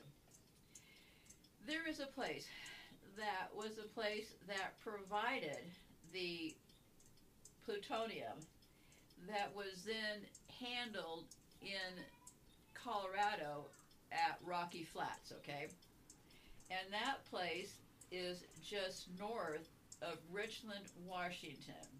And it sits on a site of a crucial part of the Manhattan Project, along with the Los Alamos and Oak Ridge. The Hanford Nuclear Facility is one of three top secret locations performing a distinct function, working on designing nuclear weapons. Okay, so we have this place called the Hanford site. It's located in Washington State. Okay, and uh, it's the plutonium finishing plant, also known as Z, as in the letter Z, as in zebra plant, was part of the Hanford Site Nuclear Research Complex in Washington, USA. The process to demolish and dispose of the plutonium finishing plant complex, which at its peak numbered some 60 buildings, of course 60, right, began more than 20 years ago. Around every corner I'm finding in this country is some horror, right? Hidden. Okay. The plant was the last stop of plutonium production. So, Hanford Plutonium made buttons, okay? They made these buttons that were shipped to other sites in the nation for weapon fabrication during the Cold War. Cold War. Hanford's shuttered plutonium finishing plant has not produced its titular plutonium buttons since it was closed in 1989. But crews just finished the main demolition. Okay. How did I find out about Hanford? Well, because I'm a very nosy person, and I was cruising around over on Yandex, and I thought, what is this? What is this nuclear accident story I'm seeing here? And it was a article from 2017 called "A Predictable Nuclear Accident at Hanford." Amazing that, right? I didn't even know Hanford, had no clue what it was, and there we go, a major deal here. Last week's accident at the Hanford Nuclear Reservation should have come as no surprise. On May the 9th, that would be 2017, and we're now in 2023, workers discovered a 20 foot diameter hole where the roof had collapsed on a makeshift nuclear waste site a tunnel sealed in 1965 encasing old railroad cars and equipment contaminated with radiation through years of plutonium processing. Potential radiation levels were high enough that some of the workers were, were told to shelter in place while others donned respirators and protective suits as they repaired the hole. The Hanford complex, which dates back to 1943, produced the pl- plutonium for the atomic bomb dropped on Nagasaki. Half the size of Rhode Island, it is often described as the most contaminated place in the United States. Until its last reactor closed in 1987, it churned out plutonium for the roughly 70,000 nuclear weapons the United States built during the Cold War. This historian, Kate Brown, documents, explores the uncanny similarities between Hanford and its Soviet counterpart, Ozenkek. O Z E R S K. So, Hanford has a Soviet counterpart, like I've been saying forever. This is a cut and paste operation. The U.S. had like that worker program under FDR. The Soviets had the Gulag. We have the Hanford. They have this other place. So it is cut and paste. That's O Z E R S K. Hanford has been a slow motion environmental disaster since its opening, constantly excreting radioactive contaminants into the air and water. More dangerous than the tunnels are the giant tanks of liquid nuclear waste. 177 of them containing 56 million gallons of radioactive soup whose composition is only approximately known. The contents of some have to be stirred periodically to prevent the formation of hydrogen bubbles that would cause the tanks to explode. One million gallons of this witch's brew have already leaked into the groundwater from tanks that were built to last only 20 years. the U.S. government projects that it will cost more than 107 billion to clean up the site, with remediation finished by 2060. Few knowledgeable people put much credence in that number. It would be nice to say that Hanford is a unique canker on the U.S. nuclear landscape, but it is not. It may be the most contaminated, but is far from alone. At the Rocky Flats facility outside Denver, where workers fashioned Hanford's plutonium into cores or pits for nuclear weapons, there were many major fires in 1957 and 1969, whose each fire sent plutonium laced plumes of smoke over nearby communities. Enough plutonium dust gathered in the facility's ductwork that some worried about a spontaneous criticality event, that is, an accident and uncontrolled nuclear chain reaction. Eventually, President George H.W. Bush, that was Papa Bush, right? Closed Rocky Flats in 1992 after an FBI investigation. And there's this other place that I don't know about, but I'll tell you. It's called Ohio's Fernald, F E R N A L D plant, which processed uranium for the weapons complex. Operators dumped radioactive waste into makeshift pits where it contaminated local groundwater and blew uranium dust particles out of the smokestacks when the filters failed, as they did with some regularity. They sure seem to have a problem with those the air in these places, don't they? Similar stories could be told for the nuclear weapons facilities at Savannah River in North Carolina and Oak Ridge in Tennessee, which hushed up critical, critically accidents while contaminating nearby air and water. There are three reasons, let me see here. There are three reasons these Cold War nuclear facilities turned into such environmental catastrophes. First, the Cold War American state, fixated on winning the arms race, put a premium on beating the Soviets at all costs. Producing uranium, plutonium, and weapons components was a higher priority than protecting the health of nearby residents or the workers at the plants, a disproportionate number of whom died of cancer. Ironically, since 1945, American nuclear weapons intended to keep the country safe have mainly killed Americans. This is my entire point in all of this.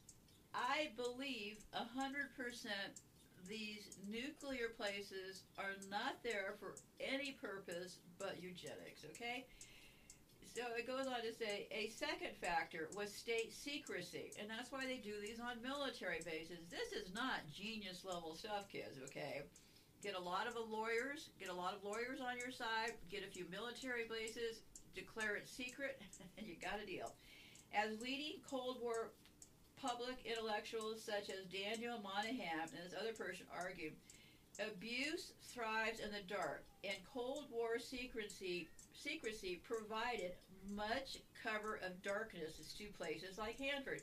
And what I've been saying forever, all these time they closed up these countries like Cuba, all these places. What was going on there? Why did they close these countries up for all of those years and isolate all of those populations? As a matter of fact, another group of people that seem to have gotten lost in all of this, um, if you remember, I was talking about in, um, they had a big deal going on in Galveston, Texas around 1909. It was supposedly the center of everything, Galveston, Texas. Well, giant floods and stuff took that place out. Where did those people from Galveston go? Where'd they come from? Because they were bringing in boatloads of people through Louisiana. A lot of those people ended up in Haiti and Galveston. Lots of missing people in this picture here, right? So, um, everything is a secret. So, um, secrecy. Okay. For decades, the government officials and the contractors that ran the plants were able to deflect civilian regulators, nosy journalists, local citizens, even congressmen by hiding the skirts of national security. Officials defined vital nuclear secrets expansively, to include not just the design and deployment details of weapons, but also the secret harms inflicted on Americans through their productions. Anyone who revealed the extent of contamination risked losing his clearance or being incarcerated. Because you have to have a security clearance to work in these places, okay, right? The harms concealed at production facilities were mostly caused by accidents and bureaucratically ingrained negligence, but they were sometimes deliberate, as in the now infamous 1949 Green Run, when Hanford deliberately released a substantial invisible cloud of radioactive iodine and Xenon, X E N O N, to see how it would disperse. Finally, we would not underestimate how novel and complex nuclear technology was in the early decades. Oh, excuse me, said. Finally, we should not underestimate how novel and complex nuclear technology was in the early decades of the Cold War. Physicists, engineers, and technicians were still learning how the technology worked, how esoteric radioactive chemicals behaved in a range of conditions and how toxic waste products were absorbed into the environment. As in any endeavor, you learn by making mistakes. Unfortunately, these mistakes left a legacy of contaminated Cold War production sites around the country that are beginning to look like a permanent arch- archaeoplag of national sacrifice zones. Did you hear me? Sacrifice zones. That's what wars are. Wars are also sacrifice zones. So, are these nuclear areas also sacrifice zones? Will Hanford ever be cleaned up? Was the title of a 2013 Seattle Times article noting how little progress had been made after spending 36 billion on cleaning the site. I believe, and I wasn't there, neither were you, but I believe most of this money typically gets stolen. If the pathology of the Cold War was secrecy and an atmosphere of emergency, we have the opposite pathology now. Department of Energy websites catalog the, catalog the containment in great detail. After all, the more containment the site, the more money Congress should provide to clean it and official timelines for cleanup stretch intermittently beyond the lifetimes of many living Americans. In a perverse way, radioactive contamination has gone from a shameful secret to be concealed to an asset to be milked. The cleanup campaign is becoming like the counterinsurgency campaign in Afghanistan, America's longest war. But they didn't call it a war, right? They called it a conflict, right? They only called they haven't called a war since World War II. The rest are just kind of like conflicts. You know, to keep those the, the whole theory is to fight them over there so we don't have to fight them over here. Why? Because they're too busy killing us over here. it takes place on the periphery of American public vision. It greatly enriches contractors, and there is always light at the end of the tunnel. But the only way to get near the light is when the tunnel collapses. Okay, yeah, I think that person shares my views, now don't you? This is a eugenics program. And I found this article about Columbus that I had in here that I'll read. The only thing Columbus discovered was that he was lost. Christopher Columbus, the first American terrorist. Christopher Columbus never set foot in the United States and the District of Columbia. District of Columbia, okay? Was not named after him. Columbus Day, as we know it in the United States, was invented by the Knights of Columbus, a Catholic fraternal service organization. He was also credited with proving the earth not flat, thereby, through empirical experience, declared over 5,000 years to be false and a multicultural lie. Uh, some of these people think the Earth is flat. I don't ask me. I don't know. You know, I, I, don't how the interest or energy to look into it. When he set foot on that sandy beach in the Bahamas, October the 12th, 1492, Columbus discovered that the islands were inhabited by friendly, peaceful people called the Lucayas, L U C A Y A N S. The Lucayans, Tanos, and Arwaks. Writing in his diary, Columbus said they were a handsome, smart, and kind people. He noted that the gentle Arwaks were remarkable for their hospitality. They offered to share with anyone, and when you asked for something, they never said no, he said. The Arwaks had no weapons. Their society had neither criminals, prisons, nor prisoners. They were so kind hearted that Columbus noted in his diary that on the day the Santa Maria was shipwrecked, the Arwaks labored for hours to save his crew and cargo. The native people were so honest that not one thing was missing. Columbus, I'm sure you're waiting for the punchline, right? Columbus was so impressed with the hard work of these gentle islanders that he immediately seized their land for Spain and enslaved them to work in, his in his brutal gold mines. Within only two years, 125,000, half of the population of the original natives on the island, were dead. Shockingly, Columbus supervised the selling of native girls into sexual slavery. Young girls at the age of 9 or 10 were the most desired by his men.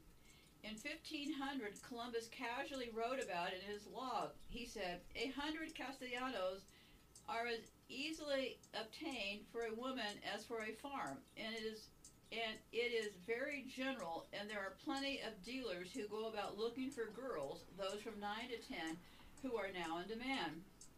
He forced the peaceful natives to work in his gold mines until they died of exhaustion. If an Indian worker did not belie- deliver his full quota of gold dust by Columbus's deadline, soldiers would cut off the man's hands and tie them around his neck to send a message. Slavery was so intolerable for these sweet, gentle island people that at one point a hundred of them committed mass suicide. Catholic law forbade the enslavement of Christians, but Columbus solved this problem. He simply refused to baptize the native people. On his second trip to the New World, Columbus brought cannons and attack dogs. If the native if a native resisted slavery, he would cut off a nose or an ear. If the slaves tried to escape, Columbus had them burned alive. Other times he sent attack dogs to hunt them down, and the dogs would tear off the arms and legs of the screaming natives while they were still alive. If the Spaniards ran short of meat to feed the dogs, Arkwalk babies were killed for dog food. And this is what we call Columbus Day. Columbus's acts of cruelty were so unspeakable and so legendary even in his own day. The governor Francisco de Babillo arrested Columbus and his two brothers, slapped them into chains, and shipped them off to Spain to answer for their crimes against the Arwaks. But the king and queen of Spain, their treasury filling up with gold, pardoned Columbus and let him go free. The sinners. Okay, wait a minute. Yeah, okay. The sinners. th- This leads into the story about Columbus. Oh. Okay. The centers of all three branches of the federal government of the U.S. are in the district, including the Congress and the Supreme Court in Washington. Is home to many national monuments and museums, which are primarily situated in or around the National Mall.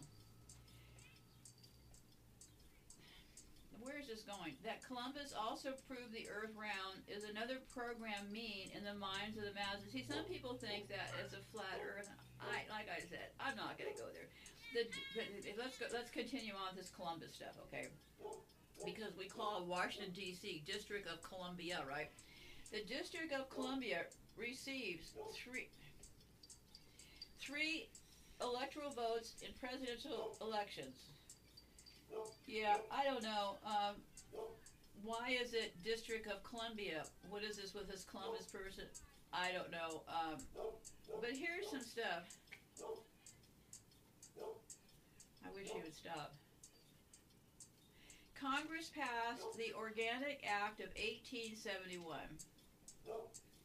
which repealed the individual charters of the cities of Washington and Georgetown and created a new territorial government for the whole District of Columbia. Um, and it said all roads still lead to Rome. The land known today as the District of Columbia bore the name Rome in 1663 property records, and the branch of the Potomac River that burdened Rome on the south was called Tiber, T I B E R. Hold on one second. Mark! Oh, I can't sit in here screaming. at him. Okay. Maryland was the name of the city before the land was donated by Jesuit John Carroll. And this Carroll family, C A R R O L L, the wealthiest man in the U.S. colonies at the time, who also founded Georgetown University one year before Washington, D.C. was created. Georgetown is supposedly a Jesuit thing, but these people, you know, I also thought they were Jews for a long time, but they're really Romans, okay? And then it went on to say, it is well known that the city of Rome was built on seven hills or mountains, and Washington, D.C. does as well. They are Capitol Hill, Meridian Hill, Floral Hills, Forest Hills, Hillbrook, Hillcrest, and Knox Hill. And then there are some biblical things in all this. This is this is for sure the end chapter, okay? In biblical prophecy, at the end of which the city of seven hills will be destroyed, will this city be Rome or Washington? Huh. At the end of which the city of seven hills, but Washington has seven hills, Rome has seven hills. The White House is named after the apostle of Maryland Jesuit, Andrew White, who helped found St. Mary's, Maryland, and returned to England to die in his later years. The Jesuits founded Canada at around the same time as White was establishing Maryland. President Jefferson Davis, the only Confederate president, as the first to call the building the White House. So it wasn't called the White House all along. Interestingly, it was General Davis. Oh, wait a second here. They have all these things. Let, let me unpack this here. There was this person called General Davis, okay?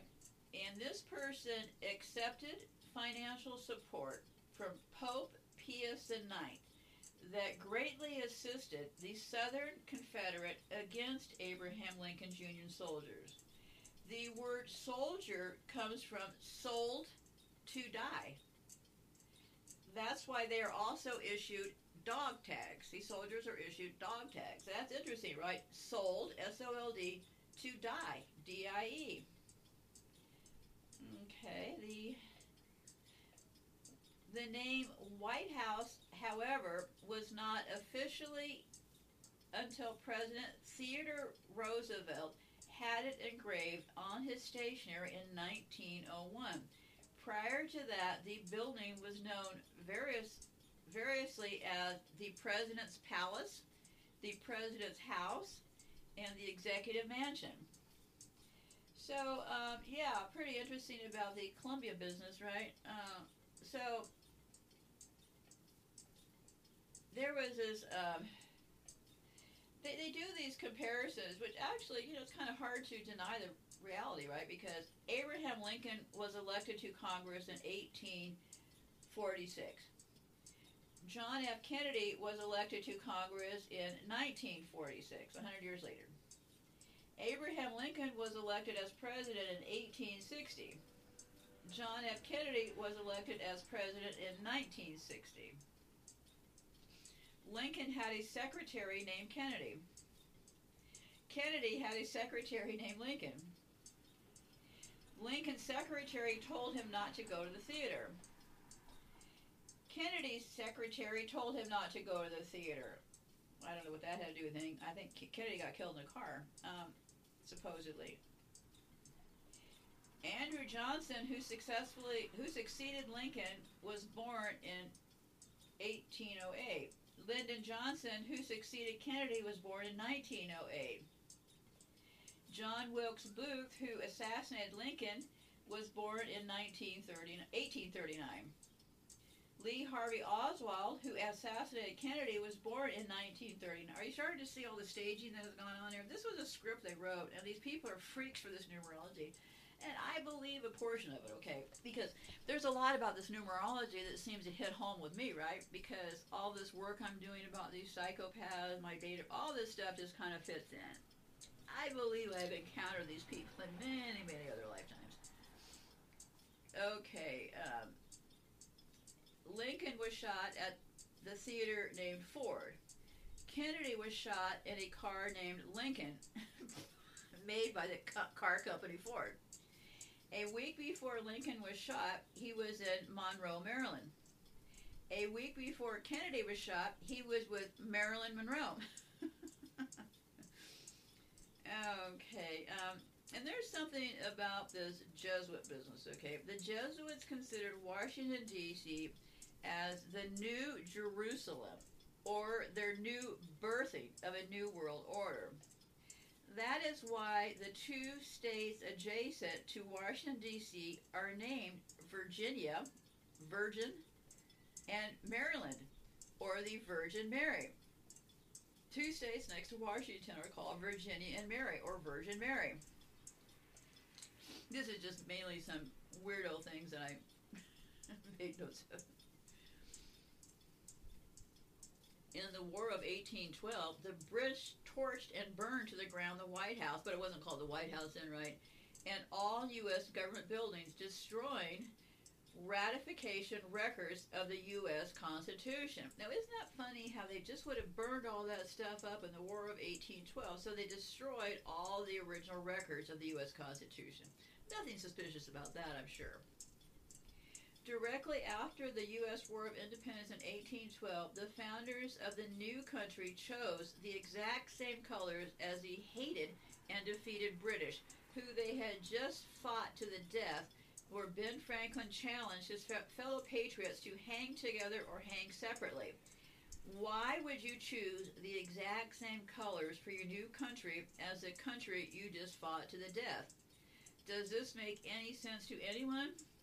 Also, the U.S. flag that Betsy Ross did not design is nearly the exact same flag design as the infamous East Indian Tea Company, who were owned by the hated British. According to American history, this was the event that set off the American Revolution. It is no coincidence that many other countries' flags are also red, white, blue, like China, Russia, French, and all of them, which I've already talked about all this. They're all in it together. Red is the color of Saturn. The USA is a crown colony, a careful study of signed treaties and charters between British and U.S. exposes a well kept secret that the U.S. has always been and remains a British crown colony. King James I is not just famous for translating the Bible into the King James Version. And I've also talked about this King James Version, the only Bible that they're profiting off of, okay? So this King James translated this Bible they call the King James Version, but also for signing the first Charter of Virginia in 1606 which granted Americans British forefathers license to settle and colonize America. The charter also guaranteed future kings, queens of England would have sovereign authority over all citizens and colonized land in America stolen from Native Americans via genocidal methods and its farming industry infrastructure was developed by Africans stolen from their homeland. Well, they're going a little far on this deal um, because I've already talked about the stolen Africans. Probably only about eight percent ended up here. A lot of them may have been unregistered, ended up in Haiti, and a lot of them ended up in Cuba. After America declared independence from Great Britain, the Treaty of 1783 was signed. The treaty identifies the King of England as Prince of the U.S. and completely contradicts the premise that America won the War of Independence. Though jo- King George III gave up most of his claims over American colonies, he kept his right to continue receiving payments for his business ventures of colonizing America. If America had really won the War of Independence, they would never have agreed to pay debts and reparations to King of England, nor chosen the exact same colors for Great as they had for Great Britain. America's blood-soaked War of Independence against British bankrupted America, turning its citizens into permanent debt slaves of the king. This occurred once again after World War I when the U.S. declared bankruptcy and birth certificates were issued as collateral to the banksters, which is still in effect today. This is why debt is the key to control of all, and the more debt it rang up, the more enslaved we all are. This explains how we became debt slaves, okay? The founding of Washington, D.C. Few Americans even know the date or circumstances for founding the federal government in Washington, in Washington D.C., where the U.S. President, Congress, and the supreme law of the land rule. Washington, D.C. was created by with the Organic Act of 1871. This is when Congress created the USA Corporation. We're a corporation, never was a democracy. But you see that everybody chants these things, which are actually not real. Okay, um, this along with the passage of the 14th Amendment, which does not free, which did not free the African Americans as advertised, but made all of us second class U.S. citizens under corporate rule and charter. On June the 20th, 1874, the President, with advice of Senate, abolished and replaced the 1871 government with a commission consisting of three persons. It's okay, baby. My boy's back here trying to breathe. A subsequent act approved later June the 11th, 1878, was enacted stating that the District of Columbia should remain and continue a municipal corporation as provided in this statute. The Act of June the 11th, 1878, a permanent form of government for the district was established.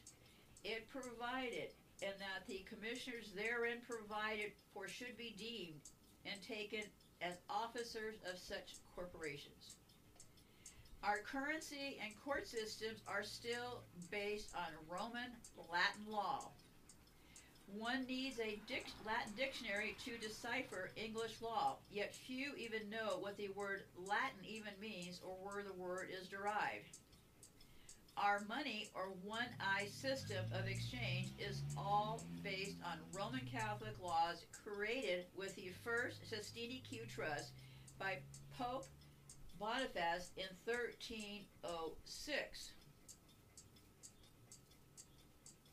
This is where he and the Vatican Con- Congress declared the Pope to be the trustee of all Jesus Christ holdings on earth including the ra- reaping of all lands and souls.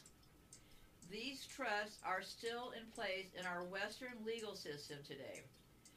BAR, BAR, as in Bar Attorney, which most U.S. attorneys belong to, stands for British Accredited Registry. BAR. They all belong to a bar. A corporation domiciled in the City of London, England. U.S. courts are for profit corporations and attorneys and beholders to the courts, or they cannot practice. When I went through that lawsuit with Intel, I gotta tell you, it was the weirdest thing, and I just couldn't figure out. I well, I didn't realize I was fighting against the mob, right? But you know, I had to go through several attorneys. They all acted like I was the guilty party, which I felt the whole, the whole thing was very, very strange.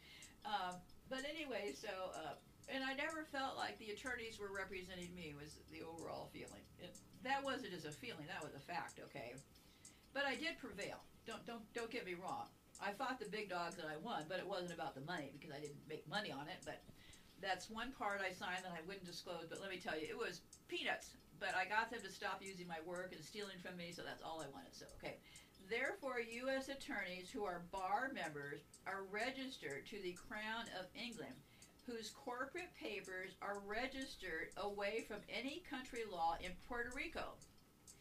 Civil law is based on the law of the seas or maritime law. So to keep humans undergrounded and not under the law of the land.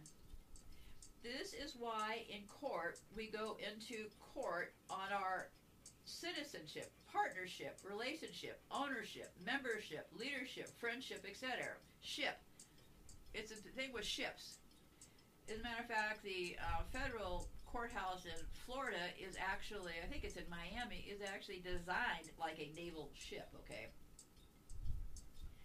Therefore, in court, you will see the American flag with yellow fringes and a tassel, and why we have bailiffs and enter the court through a gate called a docket. Our monetary system is also derived from the Romans and the maritime law of the sea that the Romans have controlled since the days of Alexandria and Cleopatra. That is why we put our money in a riverbank with our currency, cur- see it's spelled currency, C U R R E N T C S E A, currency, holding our deposit slips, boat slips, right? While we account for our money, a piece of paper with ink on it, in liquid and frozen assets. It is not a coincidence that the Vatican Roman Catholic Church is also known as the Holy See. Holy See, right? But they spell it S E E. With great help from our willful ignorances, they have created a legal fictitious person and a contractual obligation to corpse to corpse orations, meaning that we were all considered dead human resources or chattels, cattle, in the eyes of the law. So we are considered corpse orations is what they call it, right? Your birth certificate was created in 1927 and only the mother's surname is used on the document if you were born in a hospital. The hospital is paid by the U.S. government to register your baby at birth. Regis means crown and stir means to enroll. That means register. Regis means crown and stir means to enroll. So register your baby, right? So when you sign your name to a document, the U.S. birth certificate includes a registered securitized number that is pledged as collateral to the banksters since the time when the U.S. declared bankruptcy in 1933. This ever increasing debt has never been paid off, only accrued. After World War II, the bankers had to have collateral for the massive U.S. debt incurred. So they securize us as collateral against the debt of all of us since our birth.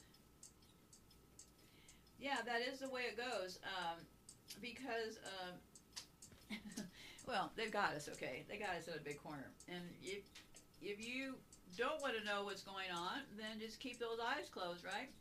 I would have to say that um, they got us through our birth certificates and all these words. So head on out, take a look for yourself. It's a pretty big world out there, and this is actually some pretty interesting stuff to take a look at, if you ask me, because we have been enslaved and nobody seems to know it. And now we're being murdered and nobody else seems to know it, right? Kind of a con- con- concluding thing. They have pretty much trained everybody against people like myself to think that anything that we utter out of our mouths has to be completely crazy because why would the U.S. government go out to murder its own citizens? Well, why did the U.S. government captivate us here and declare us slaves? Why are we part of this debt debt system? They created a complicated system that we felt was likely too complicated to look at. But I got to tell you, if you just open those eyes, whenever I start one of these little things, I always say, "Oh my God, this is just oh my! I didn't go to science school. How am I going to figure this out?" Well, you do figure it out, right? If you want to figure it out, you put that one foot one foot in front of that other foot, and you just keep moving. Um, so yeah, so I don't know what to tell you at this point. I think I'm going to be closing off this show now because I can't imagine I have anything else to say. Uh, at least we're not right now. I never know when I'm going to, you know, I'm being propped up by a team, so I never really know. It's an invisible team, so I don't really know what I'm going to be talking about next. But what we're going to be doing next is. Um, Oh, wait a minute. I was going to play one of these clips before I play the next clip. Let me get up here. Luckily, I have my one foot in of the other philosophy because I got to tell you, navigating all this and having my brain zapped with radiation can be kind of complicated some days. But I'm thankful to have this to look into because it wouldn't be very good to be this sick and not have a project to work on. So let me take a look here. I have a really good clip I want to play you. There's two clips that are just extraordinary as far as this rocky um, flat stuff, okay? Um, one clip that I'll play you now is about the um, this person went through and figured out that uh, the safety evidence, and then the next clip, which we'll play afterwards, is that um, whistleblower James Stone, that character. Um, who I, I don't trust that guy for a second. And you, you, you make your own decisions, but just see how it plays out when, when he starts talking and stuff. So here's this clip here. I'm Tom Cochran, and I'm a nuclear physicist and an expert in the process of manufacturing nuclear weapons. I'm the director of the nuclear program at the Natural Resources Defense Council, and I've served on various boards throughout the years, including for the Department of Energy and the Nuclear Regulatory Commission. I was asked in this case to analyze some of the practices at Rocky Flats. This is the Rocky Flats plant. It lies 16 miles northwest of Denver. The complex is approximately 400 acres with over 100 buildings. Building 771 began operations in 1953 as the main area where workers fashioned plutonium into nuclear bomb parts. Building 777 was another plutonium processing building. Several creeks, including North and South Walnut Creeks and Woman Creek, run through the plant grounds on their way to the Great Western Reservoir and Stanley Lake. Operated by Dow Chemical from 1953 until 1975 and by Rockwell International from 1975 until it was shut down in 1989, the plant was built to produce parts for nuclear bombs. The parts were made from plutonium, uranium, beryllium, and the plant used other hazardous materials. Although traces of plutonium occur naturally, it is to all practical purposes a man-made element and was first identified by Dr. Glenn Seaborg in 1940. Plutonium is a heavy, radioactive, toxic metallic element. Most plutonium is so-called plutonium-239, which is one of two primary ingredients in nuclear weapons. Plutonium was not the only dangerous material handled at the plant. Rocky Flats used other radioactive and non-radioactive materials, for example, substances known as volatile organic compounds but plutonium is the most dangerous and the one we will focus on in looking at plant management performance. People who work with plutonium know the most important thing about it is how dangerous it is. Inhaling even a minute quantity of plutonium in the form of particulates, too small to see or feel, can cause cancer. So first and foremost, plutonium must be handled safely and managed very carefully. Plutonium is also dangerous because it's pyrophoric. That is, under certain conditions, it can burst into flames spontaneously. The smoke from such a fire contains toxic plutonium oxide particles. Plutonium is more likely to ignite when it's in the form of metallic dust or filings. In making the weapon parts, the plant operators generated a great deal of plutonium filings and scrap that needed to be recycled or disposed of safely. Safe disposal is especially important because plutonium-239 has a half-life of 24,000 years.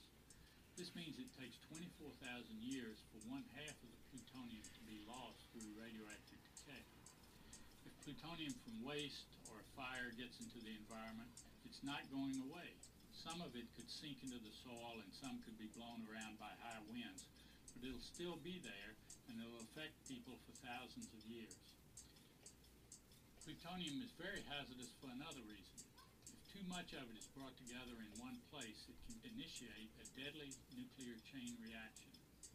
The amount of plutonium it takes to cause an event is called a critical mass, and the resulting nuclear reaction is called a criticality event. Such an event could irradiate and kill people close by. Exactly how much plutonium causes a criticality event depends on the shape and density of the plutonium and what other materials are nearby. If it's in metallic form, as little as two cola cans of weapon-grade plutonium is enough to cause a criticality event. In water, it can take as little as one-tenth as much. Criticality is another reason why it's very important to control plutonium carefully, to be sure that too much plutonium doesn't accumulate in one place. The fact that it takes so little plutonium to cause a criticality event is one of the primary reasons it's used in nuclear weapons. A bomb can be made with less than 10 pounds of plutonium. It's very important to keep meticulous track of every bit of plutonium so one can be confident it hadn't fallen into the hands of terrorists or hostile foreign governments. If you were running a plant that worked with plutonium, even in 1953, you would have known all this. And because plutonium, when not handled properly, is such a huge threat to workers, to the surrounding communities, and to national security, there would be important things to control. Fire safety, safe disposal of waste, criticality, and inventory accounting. The U.S. nuclear weapons program, including the Rocky Flats plant, was the highest priority project of the richest nation in the world. Dow and Rockwell had the resources to do the job right. Let's examine the performance of Rocky Flats management in each of these four key areas. There were tons of plutonium on site at Rocky Flats, tons passed through the plant every year. With that much plutonium around, a fire is a huge threat. A fire could cause a major release of plutonium into the surrounding area. Rocky Flats had many small plutonium fires every year. Any small fire can get out of control, and in 1957 one did. A huge fire erupted in Building 771, and it took over 13 hours to put it out. It was made worse by the fact that the building wasn't built to slow the spread of fire, and materials used in production areas were flammable, adding fuel to the fire and making it harder to put out. The 57 fire was a very serious incident. Documents show that fire experts studied it and told Rocky Flats management what needed to be done to improve fire safety.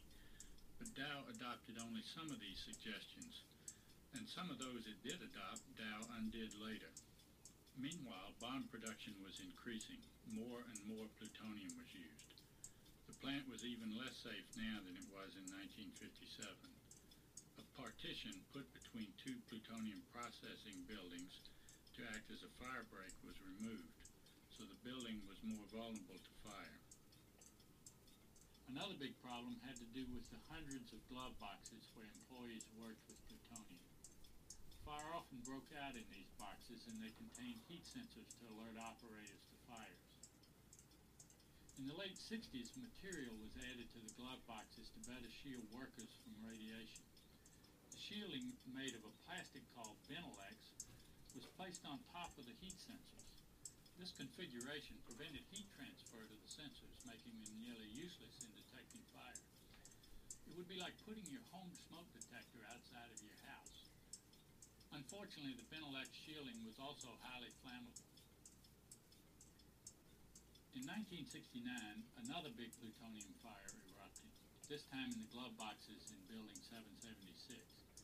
It developed into the largest industrial fire the United States had ever experienced. Even though many fires previously had broken out in Building 776, only one person was on duty in this building at the time of fire. Had already spread before it was discovered. A building loaded with plutonium and containing hundreds of tons of flammable material burned out of control. Several hours into the fire, firemen noticed that the roof was getting soft and began to water it down.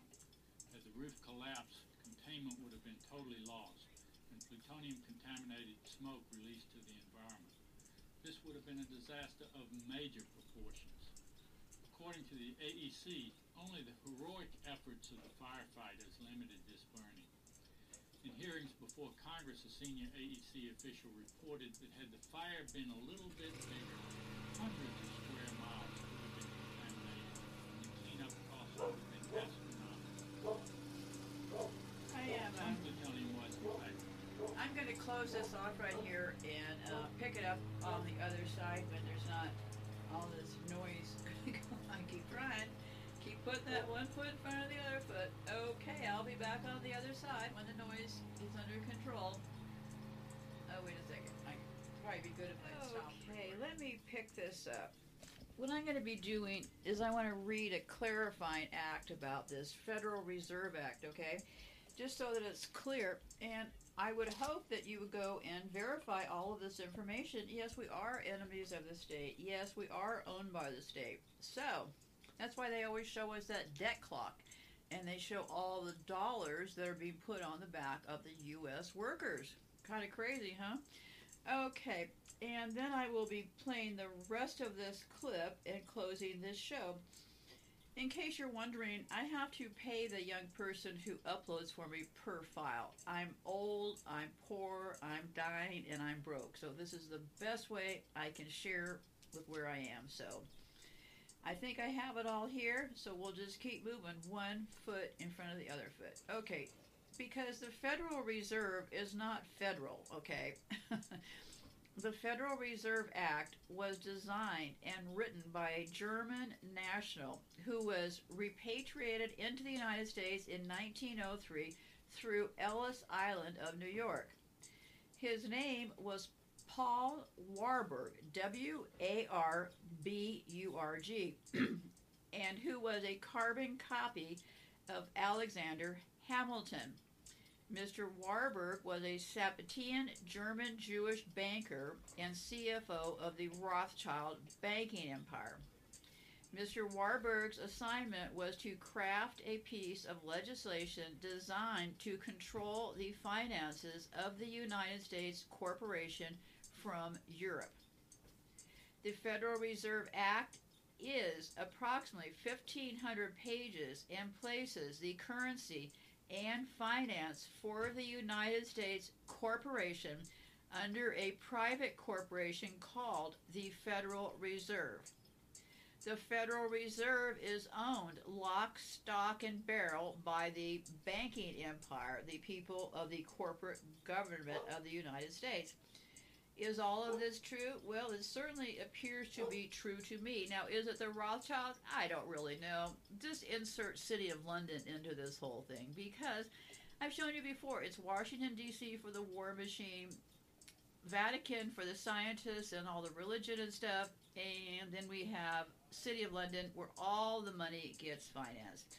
And one shady deal I want to point out with the um, high tech people, the Silicon Valley people, in the 20s, they had these stocks into different classes, okay? So you could get some stocks that might have voting shares for that company, okay? Well, that ran into trouble in the 20s, this voting shares versus non voting shares, because essentially it was a trick, okay? And why was it a trick? Well, because this is all a trick, right? So what happened was the Silicon Valley people started the NASDAQ, okay? That primarily has the tech people stocks listed there. Well, several of these stocks, like for Google, but not all of them are under this old method, but several of them, like Google, what it means is this it's a very sneaky way to control things. For example, and I'm just talking in abstract, let's say one of the Google founders owns 7% of Google, right? Well, by the way they have manipulated this class share thing, that founder of Google may only own 7% of Google, but they have controlling interest in Google because of the way they issued the shares for these tech companies. Well, it has to do with robbery, pump and dump, and all that kind of stuff. So, yeah, they even have class system their own shares. So that's why they can, you know, I was wondering how do how do Silicon Valley people own control of these companies when they only own, let's say, seven percent? Well, this is how. By selling sneaky shares in different groups of different people is how it happens. So yeah, there's always there's always some trick hiding behind all these deals. So let's get up here to this. Um, where was I? I was with this guy. The the the, the um, clip is called Rocky Flats Health and Safety Violations. And it is from eight years ago, so I, I don't remember where I left off. I, I do remember where I left off, but I'm going to back up just a little bit here, okay? Okay, here we go. This configuration prevented heat transfer to the sensors, making them nearly useless in detecting fire. It would be like putting your home smoke detector outside of your house. Unfortunately, the Benelex shielding was also highly flammable. In 1969, another big plutonium fire erupted, this time in the glove boxes in Building 776. It developed into the largest industrial fire the United States had ever experienced. Even though many fires previously had broken out in Building 776, only one person was on duty in this building at the time of the fire. The fire had already spread before it was discovered. Building loaded with plutonium and containing hundreds of tons of flammable material burned out of control. Several hours into the fire, firemen noticed that the roof was getting soft and began to water it down. Had the roof collapsed, containment would have been totally lost, and plutonium contaminated smoke released to the environment. This would have been a disaster of major proportions. According to the AEC, only the heroic efforts of the firefighters limited this burning. In hearings before Congress, a senior AEC official reported that had the fire been a little bit bigger, hundreds of square miles could have been contaminated and the cleanup costs could have been astronomical. Some plutonium was, in fact, released from the building during the 1969 fire, although people disagree in their estimates of just how much. Most people agree, though, with the Atomic Energy Commission's assessment that only the heroism of the firefighters prevented releases from reaching catastrophic proportions. We must give the plant managers an F in fire safety. The next area to examine is the plant management's handling of contaminated waste. The plant generated a lot of scrap during production. Scrap rich in plutonium was recycled right at the plant. Leaner residues, including contaminated machine oil, tissues, tools, and gloves that had plutonium in or on them, were often stored on site. The goal here was to find a way to recover the plutonium from these leaner residues and reuse it. Let's look at the way the plant management handled these dangerous contaminated residues. In 1958, Dow established the 903 area, an open field on the site, as an area for storing metal drums filled with machine oils contaminated with plutonium. This was started out as a temporary measure. Dow said they intended to develop a method to reclaim the plutonium from these waste oils. Within a year, the drums were corroding badly. Dow tried adding a rust inhibitor to the barrels, but the corrosion continued. To make matters worse, the drums were not properly labeled, so it was difficult to tell how old the drums were, what they contained, or how much radioactivity could have been released. Four years after 903 area drum storage began, in a document that has since been declassified, a Dow employee reported, quote, about 50 to 60 percent of these drums are badly corroded. The contents of several has already spilled out on the ground. Unless these materials are disposed of in a very near future, a serious contamination problem will develop. End quote. So by 1962, Dow knew that many barrels were leaking. But it's not until 1967, or five years later, that Dow began removing these radioactive drums from the field. By that time, there were more than 5,200 drums, of which over 3,500 contained plutonium. The problem was not simply that the plutonium was now on the soil on the surface of the field. Any disturbance of the soil on the pad could resuspend the plutonium particulates into the air. When the barrels were removed, the contaminated soil below was completely exposed to the winds.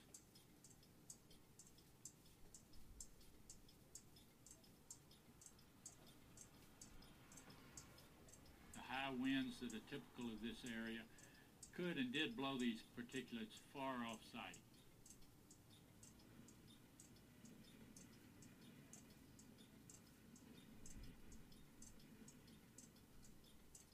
Let's look at Dow's attempt to clean up the 903 area. It took a year and a half to remove the barrels from the field.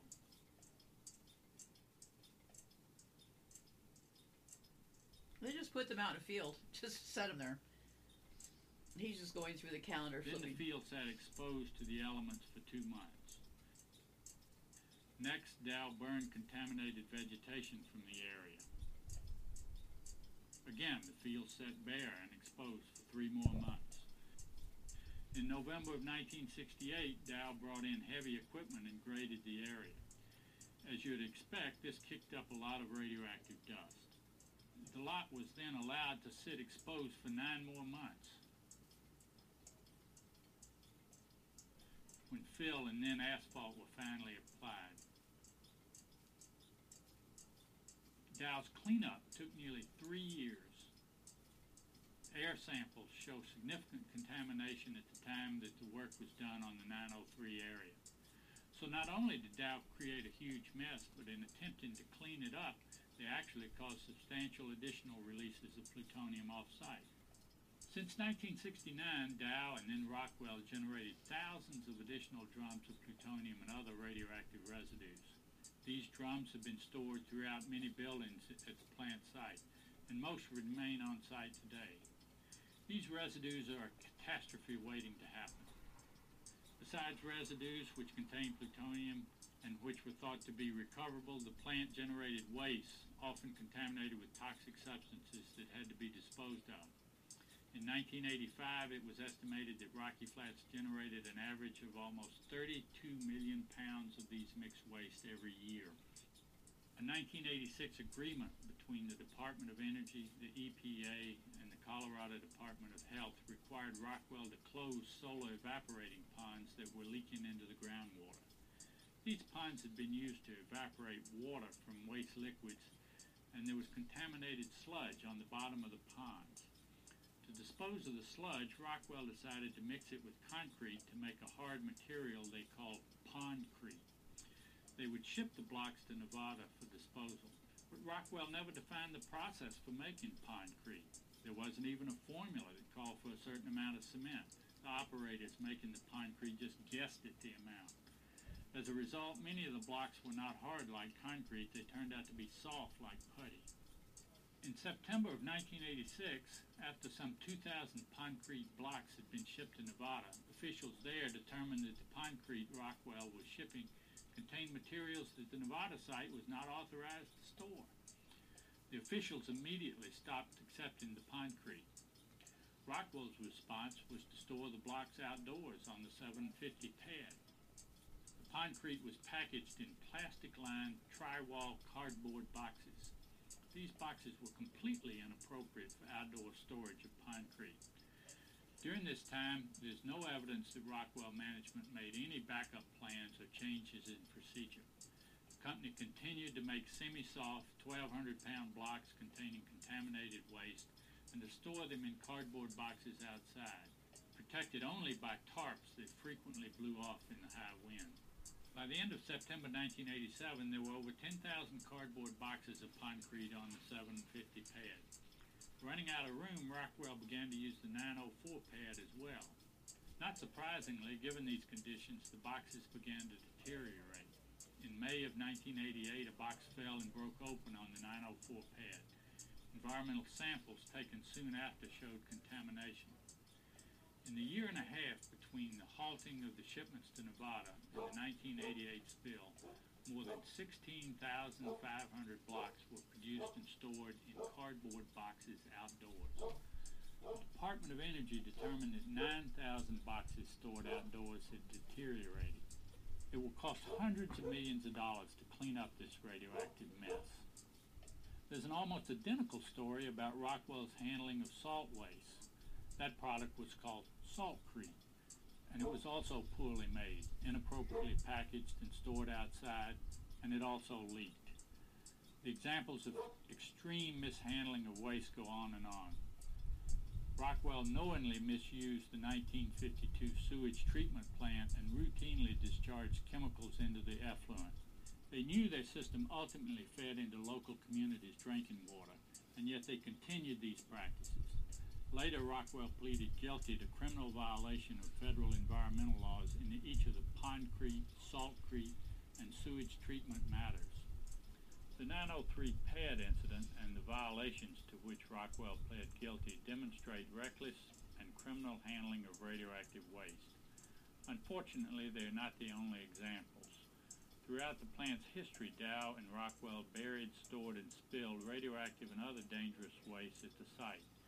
Dangerous waste leaked into the soil. This map shows where the known waste sites are today, but no one can say where this waste will go in You know what the funny thing is in all this? If they hadn't started radiating my house and murdering us, I maybe never would have gotten interested in nuclear, right? They helped me out. Just like if Intel had just done the decent thing and paid me and not tried to steal, I may not have sued them or had any reason to figure out that they're all run by a bunch of psychopaths. So, yeah, kind of interesting, huh? Because had they not been murdering us in this house, I'm really sure that Sure, I knew about nuclear, but not to this degree. It clearly was not really on my radar that closely. So let's continue on here. So, yeah, there's always a cause and effect. In my case, I think it was a good cause because I am okay with all of this because it has helped my work. And I'm just here to work, not to be an old lady complaining about pain and stuff. Although it is extraordinarily painful, I must say. in the future. One reason is that Rocky Flats is the home of many thousands of gophers and other animals and to millions of ants and other insects. These animals dig into the ground and churn up the soil. In most environments, this animal activity is natural and healthy. At Rocky Flats, it can bring deadly nuclear contaminants to the surface where winds can resuspend them. So, as in the past, the radioactivity from nuclear waste buried in hotspots will spread far beyond the plant's boundaries in years and decades to come. Because of poor waste management practices, radioactive contamination was released into the environment. What's more, the site is still crowded with waste accumulated and mismanaged during 37 years of Dow and Rockwell control. These wastes dumped or stored in barrels throughout the site and buried and leaking into the soil, continue to threaten nearby communities. The grade for waste management is clearly an F. The third key area that must be completely controlled in the operation of a plant like Rocky Flats is that of criticality. Remember that if too much plutonium accumulates in one place, a deadly nuclear reaction can occur. This reaction, or criticality event, can result in a lethal radiation dose to everyone nearby. In 1989, a firm called Scientech was hired by the Department of Energy to study criticality safety at Rocky Flats. The team reported that they found several kilograms of plutonium in exhaust ducts in Building 771. That's enough plutonium to cause a criticality event under certain conditions. Before the study, plant managers assured that there wasn't such a plutonium buildup at the plant. But a former employee had specifically suggested exhaust ducts as a probable location for plutonium buildup. And the study team found indications of plutonium in other ducts as well. In addition, the team found about 16,000 gallons of plutonium residue stored in barrels in the basement with a broken sump pump, no water level alarms, and no radiation alarms. There were watermarks on the walls and on the barrels showing that it had flooded in the past. The Scientech team found that this combination of factors was unacceptable in terms of risk of criticality, because if flooding were to occur, for example from a broken pipe, a criticality event might occur. They also found residue drums in storage, stacked up high on shelves but not restrained. The team found that in an earthquake, the drums could fall off their shelves, which could result in a criticality accident. In addition to these specific problems, the team reviewed 600 procedural infractions under Dow and Rockwell going back almost 30 years. The Scientech team judged that there was complacency and poor communication on safety matters. They found eight serious infractions that cut the margin of safety unacceptably close. The team also reported that the plant didn't follow DOE safety guidelines, that there should be during normal operations at least two barriers to prevent a criticality accident. Finally, the team reported that employees seemed afraid to raise their concerns to their own supervisors. In their report, which covered both the Dow and Rockwell eras, the team concluded, quote, the team is not satisfied with criticality safety practices or with the understanding of nuclear safety standards by the workers in the plant. End quote. For criticality, Rocky Flats management gets a D. The only reason it's not an F is that fortunately no uncontrolled criticality event is known to have occurred there. The final area of management performance we will examine is inventory control. Plutonium is both valuable and dangerous. It is important to know how much plutonium is on site and where it is at all times. This takes meticulous inventory control. As a key ingredient in nuclear weapons, plutonium is far too dangerous to lose track of. To keep track of plutonium, the plant is supposed to record how much plutonium is shipped in, how much is inside the plant, and how much is shipped out in either weapon parts or in waste. Just as with your checking account, the numbers should balance. When the numbers do not balance, the difference is said to be material unaccounted for, or MUF for short. There are five places where this MUF can be. The first place the MUF could have been lost is in the waste. Second is bookkeeping or measurement errors. Someone forgot to count the plutonium or wrote down the wrong number. A third possibility is theft. Fourth, MUF could be accumulated in ducts, pipes, or other places. And fifth, the missing material could have been released into the environment, for example, from a fire or from improper storage like at the 903 pad. Dow and Rockwell did a poor job of keeping track of plutonium. As a result, there are now some 2,600 pounds of plutonium unaccounted for. That's enough for nearly 400 nuclear weapons. No one can reconstruct exactly where the MUF went. Plant management gets an F in inventory control. As I mentioned earlier in this presentation, plutonium was not the only hazardous material handled at the plant. As indicated in this document, there were thousands of chemicals used at the Rocky Flats plant, many in substantial quantities. Some of these materials pose potential hazard to workers and to the environment if not handled with caution. One class of such chemicals is called volatile organic compounds, or VOCs. These chemicals are not radioactive but are still very toxic. Some are poisonous and some cause cancer. Huge quantities of VOCs were used at Rocky Flats to clean equipment. Plant management did not control emissions or disposal, and most of 2 to 7 million gallons of VOCs used each year ended up in the environment.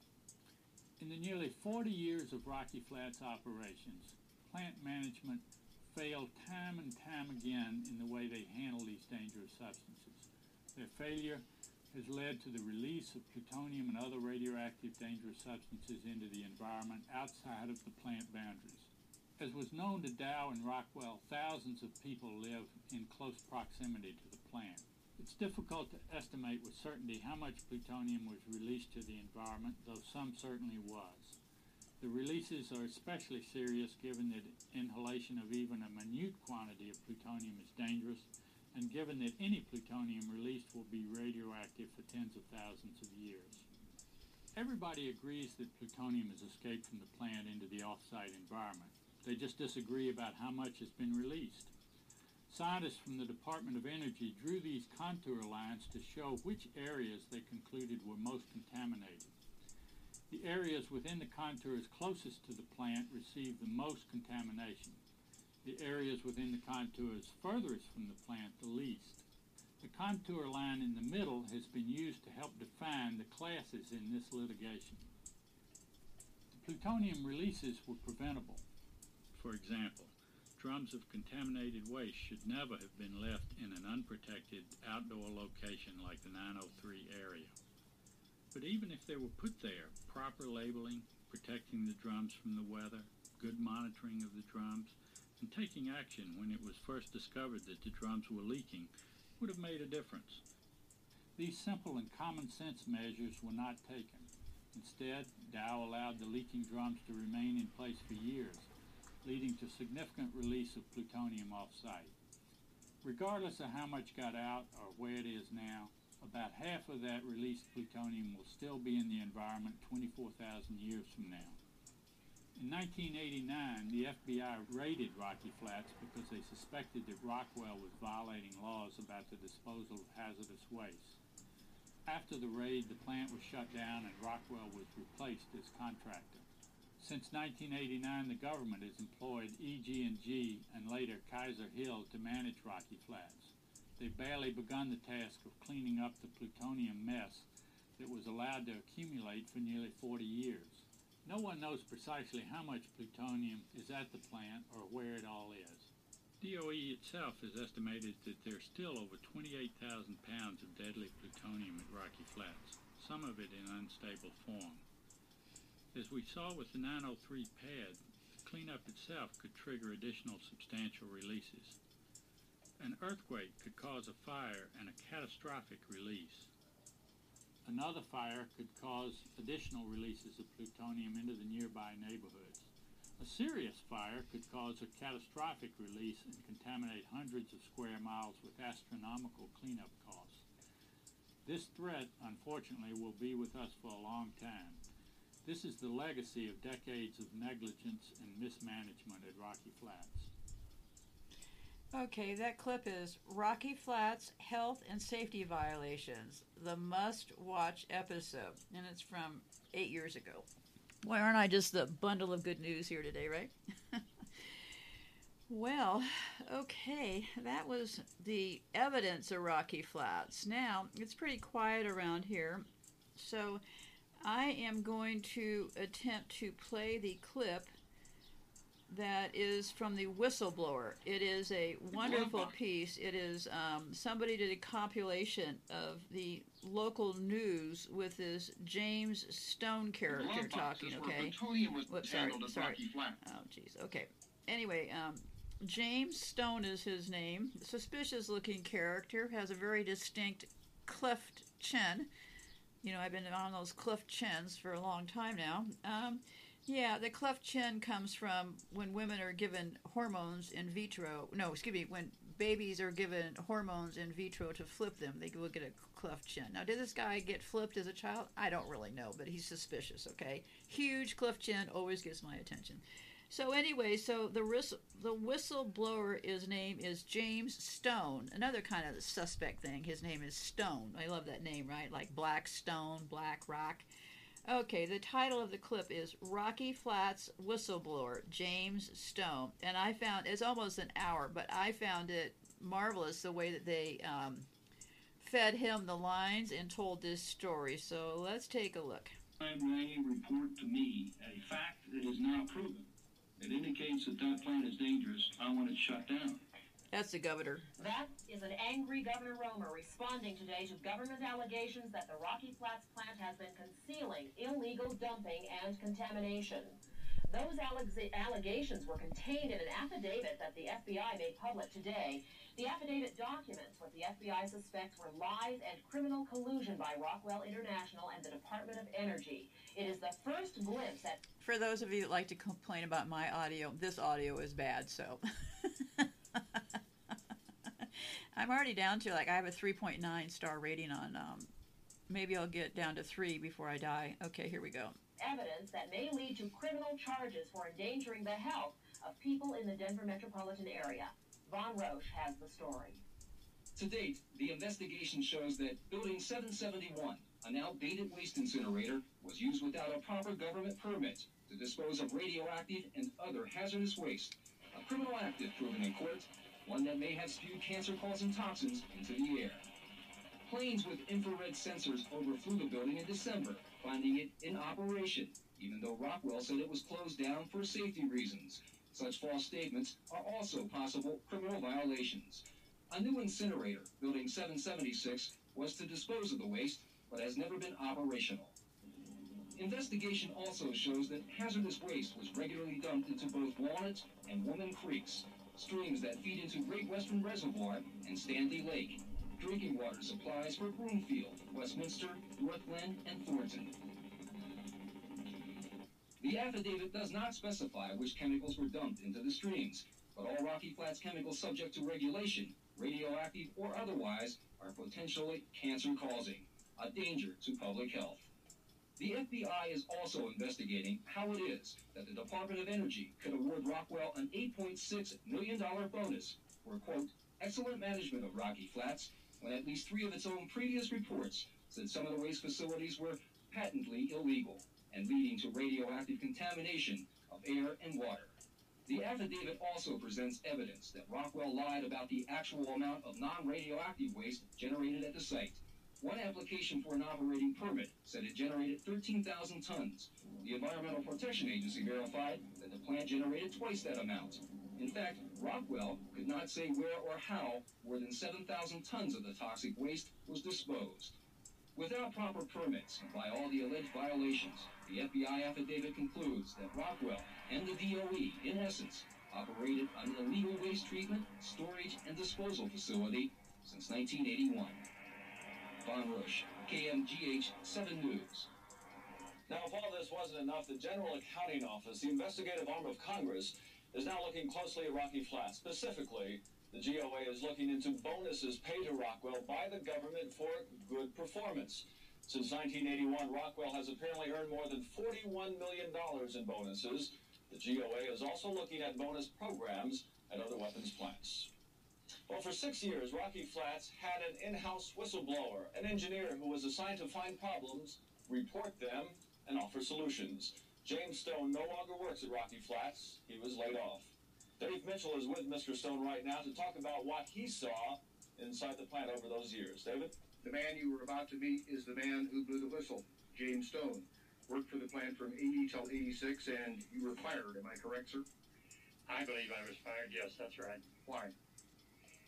I think they got tired of, of hearing my reports of uh, their incompetence and waste and safety hazards and whatnot that they chose to cover up. In the report earlier, you heard Governor Romer say, if this place is dangerous, it should be shut down. Let me ask you, in the six years that you were here, did you see things that were dangerous to the workers and the people who live around Rocky Flats? Rocky Flats in its present condition and over the last decade has been extremely dangerous, not only to the workers of the plant, but to the whole metropolitan area. And it's, it, I'm delighted that the FBI and the EPA and Admiral uh, Watkins have decided to do something about it. It's long overdue. Why did you go to the FBI, sir? Well, I'm an engineer. I've wanted to be an engineer since I was 15 years old when I first entered high school. I'm proud of my work, as most people are in whatever they do. I saw no reason for the incompetence and safety hazards to exist. It just didn't make any sense. And the only, the only thing that, that, that, that made any sense at all is the people here were afraid to lose face for fear they would lose a little bit of those bonuses that they got due to that nutty contract that the DOE has with uh, with their contractors. And, and I, I can only say that I hope Admiral Watkins investigates this deal through the FBI and, and EPA investigations and takes these lying, thieving bastards and throws them in jail and gets on with the job of national defense and um, developing an industry for the nuclear industry. Let me ask you a question. When you were here as a quality assurance engineer, a troubleshooter, a safety engineer, did conditions exist that could lead to an accidental nuclear explosion, a chain reaction? Yes, and those exist. Those conditions still exist here. There, there's material stored here. In fact, we we advertise that we have boxcars full of material stored here, and uh, the 900 complex is full of the uh, material that's stored here. And with the terrorist movement, and, and maybe the Russian threat is is uh, abating to where um, we'll be closer allies. But if a terrorist, some kook got on one of those foothills and lobbed a shell into uh, one of those boxcars or into one of these storage warehouses at a time of high wind, we would have such a panic out of Denver that it'd leave it a ghost town. One quick question. One quick question here. Do the conditions exist for an explosion just out of careless, just that's just out of a lack of knowledge, terrorists aside? Did the conditions exist here that it could just be an accident? We have seen examples of the incompetence of the existing operator. Uh, it, it, it boggles the mind to, to hear the testimony that they gave to the various commissions that would listen to them once a month uh, in uh, Arvada and Westminster and so on, the monitoring committees. Uh, the, the, the stupidity, it, it just caused everybody to, to make a mockery of this institution. Mr. Stone, I have a, yes, Mr. Stone, thank you for joining us. Because of your whistleblowing, you're being an engineer and a watchdog there and knowing what's going on, have you ever felt in any danger? Has anyone ever threatened you because of the things that you've come forward and said? I don't worry about myself too much, but I, I do have concern for the family. And I think it's unfortunate, but I think they realized long ago they're stuck with me, and and, uh, and God's not going to let them do anything. How would you answer the critics who say you were laid off? This, this is all just sour grapes. Well, I think the circumstances were that when I was given my one hour's notice, I was signing the last drawing. Now, 80% of the crew was working directly under me as the lead principal engineer. And, and of all of the deadwood in the engineering department, they got 1,200 engineers out there. Can you imagine 1,200 engineers and still have some of the ridiculous problems that they're faced with, and they still haven't been resolved? And here I am working my tail off overtime and everything else, and they select me to be laid off. Uh, no one was more no one was more surprised than me. I was so boggled I shook the bastard's hand when I left. Let me ask you one thing. We talked about polluting the air, polluting the water, polluting the ground. Did you see those things when you were here? Yes, I did, and commented on them regularly. Mr. Stone, thank you very much. That's James Stone, the man who blew the whistle, went to the FBI about two years ago, and came to us to tell his story. We want to point out in fairness, he has an active lawsuit going against Rockwell. That lawsuit is now in court and has not yet come to trial. We will have a series of interviews with Mr. Stone in which he will talk about the careless handling of plutonium, the most deadly and explosive material on Earth, the careless handling of beryllium, tests that were supposed to pr- protect workers that didn't. We'll have that over the next several days, and we'll have James Stone back again live at 6. Live at Rocky Flats, Dave Minshall, KMGH 7 News. Against Rockwell, that lawsuit is now in court and has not yet come to trial. We will have a series of interviews with Mr. Stone in which he will talk about the careless handling of plutonium, the most deadly and explosive material on Earth, the tests that were supposed to pr- protect workers that didn't. We'll have that over the next several days, and we'll have James Stone back again live at 6. Live at Rocky Flats, Dave Minshall, KMGH That Mr. Stone didn't seem to have a problem working there until he got laid off, now did he? 7 News. Mind-boggling. Thank you very much, David, And, for and, that and our report. thanks to Mr. Stoner, a brave man uh, who gave up his job and has, has said, since has had to move away from the state. He has, uh, in a lot of ways, been run out of the state. And he and one attorney have battled the huge military-industrial complex, the, uh, weapons complex, and, and Rockwell in court. And uh, because no one would listen to him, and he got fired for warning the people inside that there was trouble. Now he has gone public, and it is he who went to the FBI. Well, we have someone standing by, I'm sure, who is interested in the comments Mr. Stone was uh, making with us. The allegations of safety violations have. Uh, let's go back now to David Minshall, who's standing by out at Rocky Flats. David? Whistleblower. You heard David Skaggs say that there is nothing here that he has seen that endangers the public health. Are there things here that right now endanger the public health? There damn sure are. And I'd like to conduct a tour of um, Mr. Skaggs and uh, Roy Romer and uh, the FBI and EPA people and, and to take them to specific sites that uh, will curl their hair. We'll consider that a challenge and uh, hope they'll take us up on it. Let, let me ask, do you think uh, that people inside the plant, is it possible to hide things from the FBI agents and the EPA agents that are in there now? I don't know how much advance notice uh, you gave them, but um, I don't think they can hide the records. Uh, they process so much material, and, and they've got to account for it. Like an accountant told me one time, uh, if you enter everything in the books, I can find out where you stole. And uh, I hope that, that uh, they look at Rockwell's accounting of material. If you make a material and energy balance, you can't hide anything.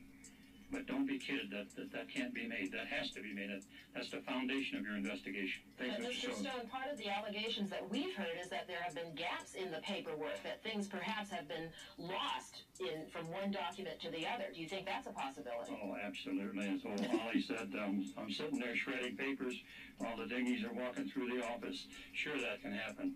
But I would say uh, uh, you're not going to fool the FBI that way. Okay. And this is the man who tipped the FBI off. More with Jim Stone live at 6. Again, live at Rocky, Rocky Flats. Dave Minshall, KMGH 7 News. Thanks, David. And we'll be right back. We heard from James Stone at the top of our newscast, the man who blew the whistle on problems at Rocky Flats. He was an engineer at the plant for six years. His job was to find problems, report them, and then offer some solutions. He's at Rocky Flats right now, live with Dave Mitchell. Dave? Mr. Stone, let me ask you, what happened to you when you reported these problems to Rockwell and the Department of Energy? Problems uh, such as contamination, plutonium, groundwater contamination, water contamination. What happened to you? Well, usually my suggestions and reports were ignored, and I'd usually be taken off the project, and the project would be assigned to another engineer. Were you eventually fired? Yes. Were you fired for bringing up these things they didn't want to hear about?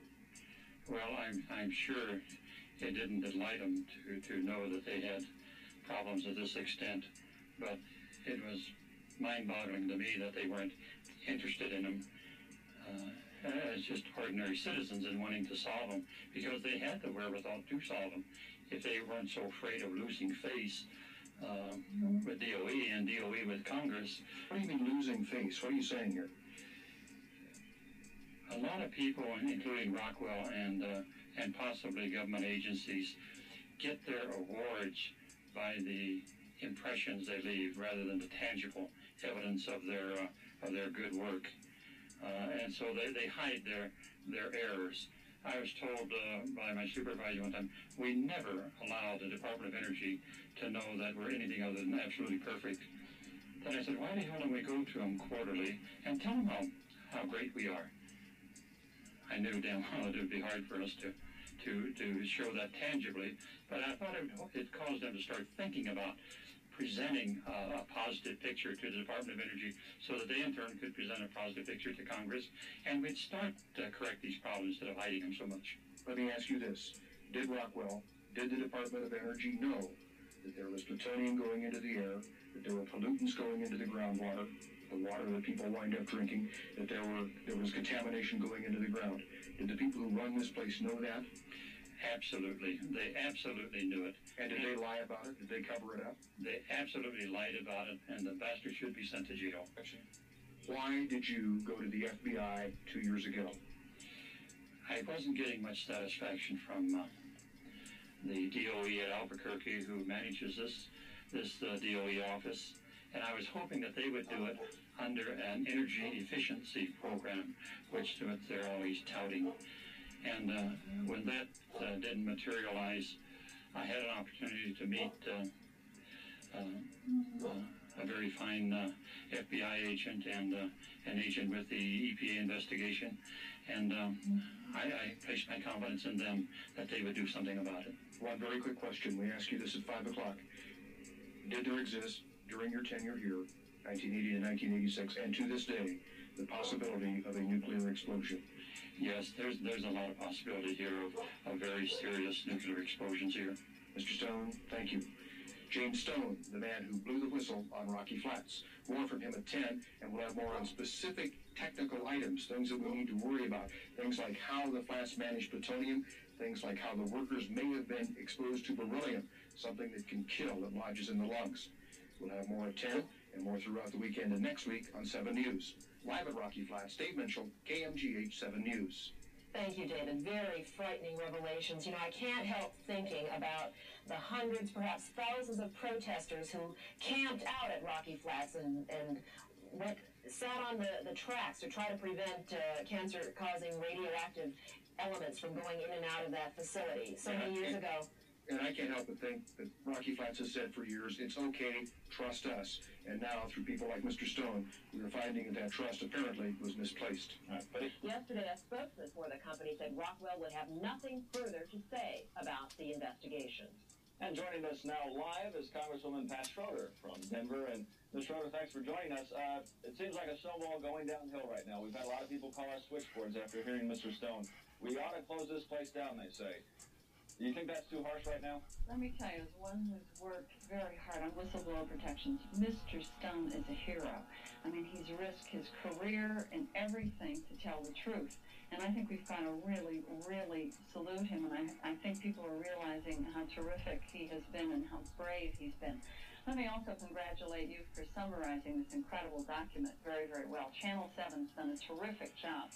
But let me say what troubles me the most about this document that really underlines what Mr. Stone was saying. In 1987, as they were awarding the bonuses to Rockwell, this is in this affidavit on page 57, and it comes right out of government files. So there's no question about this. What does this say? It's a memorandum written by the overseers in Albuquerque from the Department of Energy to the Department of Energy in Washington. This is what it says. It says the Department of Energy should resist the efforts of environmental and public health authorities trying to clean up Rocky Flats and other DOE facilities and said that DOE is going to send a message to the Environmental Protection Agency that DOE and its contractors are going to go to the mat in opposing enforcement actions at DOE facilities. I've never heard such arrogance. When the government can't, people can't rely on the government's word, when they lose that trust, this is an absolute outrage. And this is it. From a memo, no question about it. Well, Ms. Schroeder, you're part of the government. Do you want to close down Flats right now? If there is any danger, any danger at all, yes, I do. And I think it's outrageous how when they told us certain things have been closed down last year, DOE flying over it found out indeed it wasn't, the, or FBI. They are playing with everybody. And I must say, I, I think it's scandalous. Those of us who used to question and have questioned, I've been questioning for 15 years. They question our patriotism. Um, they've tried to make us look foolish. They've tried to make us look like we're part of the Flat Earth Caucus. And now we find out it's really all part of the cover up. I can't help but think, why did this take so long? Now the FBI's in it, the EPA's in it. Why did it take so long? You said you were on it for 15 years. Absolutely, because you walk into that plant, and if you are not sophisticated like Mr. Stone, and if you don't know what's going on, you don't know exactly what to look for. And they all tell you, hey, everything's terrific. Not only that, they totally control access to the plant, so there's no way to make a surprise visit. They know when you come in, they know when you go out, and believe me, the house is clean when you go through there. And then they kind of look at you like you must have fallen on your head in the snow. You see, everything here is wonderful. Trust us. We're your friends from the federal government. Um, Mr. Stone's on the inside. He knew what was happening. He was trained in those areas, and so he could finally direct people to what was happening. You never get at these things without the courage of a whistleblower. And believe me, it takes a lot of courage to go against your employer and the man who's helping pay your mortgage. Well, let's go back to him right now. Thank you very much, Ms. Schroeder, for joining us. Dave Minshall has Mr. Stone with him again. David? I would like to pose a question to Mr. Stone. Ms. Schroeder says if there is a danger to the health of the people of the metropolitan area, this place ought to be closed down. To your knowledge, does this place now present a health hazard to the people of the metro area? It does, but the quickest solution is to allow the, the honest people, the hardworking people at Rocky Flats to straighten it out. We need this industry for national defense. We need this industry for for the, the, development of the nuclear industry. And I want to take this this opportunity to thank Pat for offering immunity to anybody that would provide information on this. And I hope the workers at Rocky Flats will take her up on it on it on that because I know they have the capability to straighten this thing out, and they can straighten it out a hell of a lot quicker than than we can shut down uh, the plant and start all over with the cleanup. It can be cleaned up, it can be straightened out, but it's got to be under, they've got to be accountable to someone. And I think Admiral Watkins is the guy to do it. And I, I think if Pat puts the pressure on those people, uh, I think it can be straightened up a hell of a lot quicker than it can be shut down. Channel 7, Denver, and Colorado. Now from the McGraw-Hill Communications Center, this is KMGH 7 News. Workers at Rocky Flats may be sacrificing their health for their jobs. 7 News has learned that hundreds of machinists at the bomb plant may have been exposed to a deadly material for as long as 20 years because. Full disclosure, I have a relative who worked at Rocky Flats.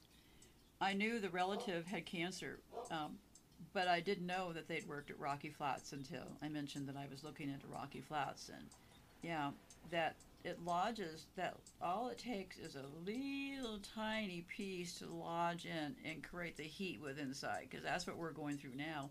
It's lodged into our system. I'd be surprised if we didn't have lung cancer, but I'm not going to go there. But anyway, so yeah, I like to disclose if I have any potential biases, like my father did fly for the U.S. military. I don't have a personal axe against any of these things. I just like to be very clear. I find it all so horrifying. So let's continue. Oh, wait a minute. Okay. Oh, shoot. Okay, I'm at 2131. Let me not lose my place here. Okay, let me let me refresh. 2131.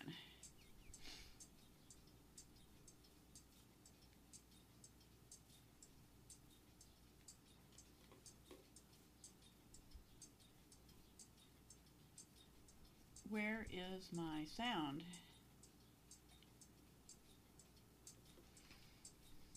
Sorry I stopped that clip. Okay, let's see here. Let me refresh again.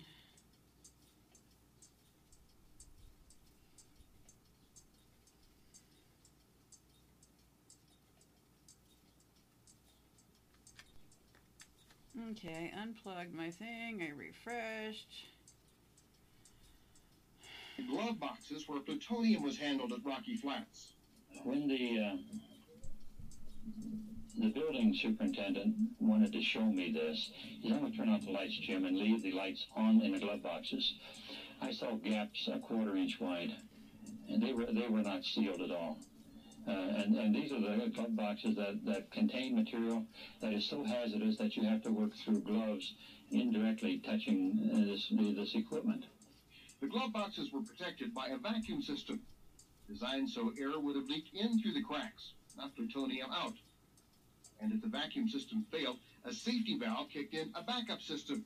That box is under a vacuum, and if it ever even gets close to atmospheric pressure, this valve is supposed to open up and suck everything out of that box. But troubleshooter Stone learned the glove box safety valves didn't work. He found the one was never hooked up. Another was capped.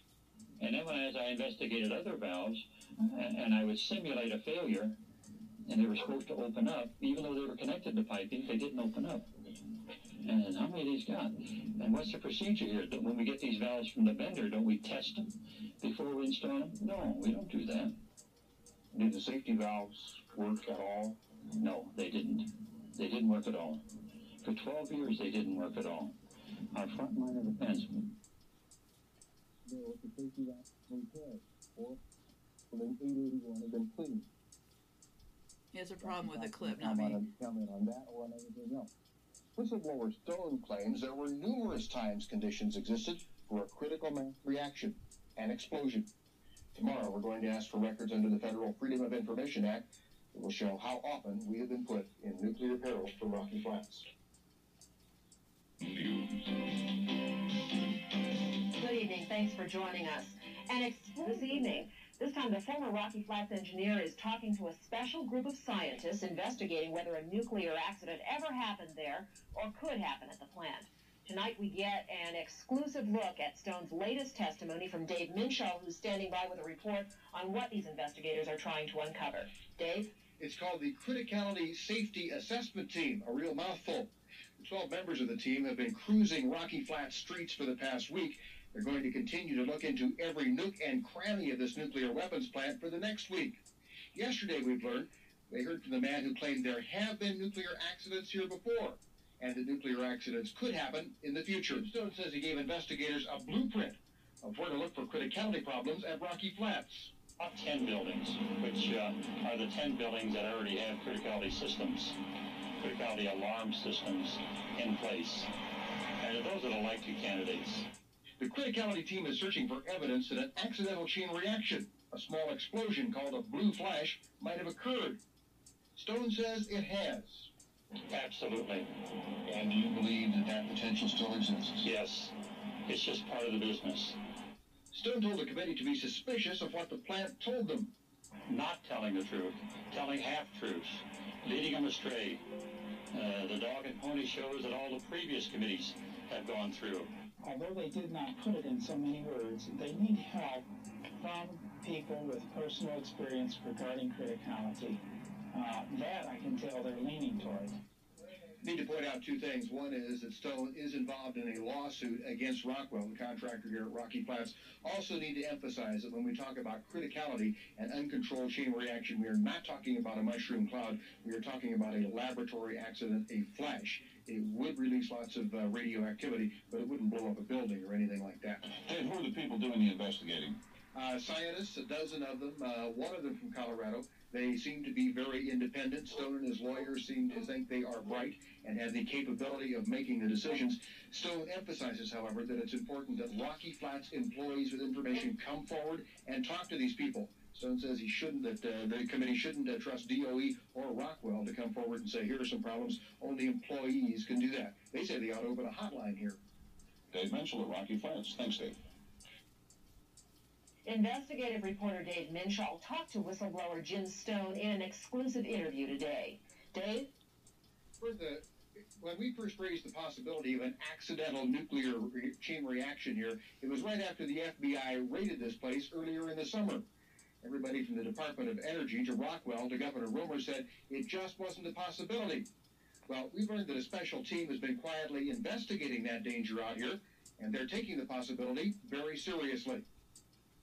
People should come forward and... Whistleblower Jim Stone's making life difficult for Rocky Flats again. We're, we're tired of the damn greedy uh, uh, defense contractors and, and the, the crooked uh, politicians uh, bleeding the treasury and jeopardizing us to boot.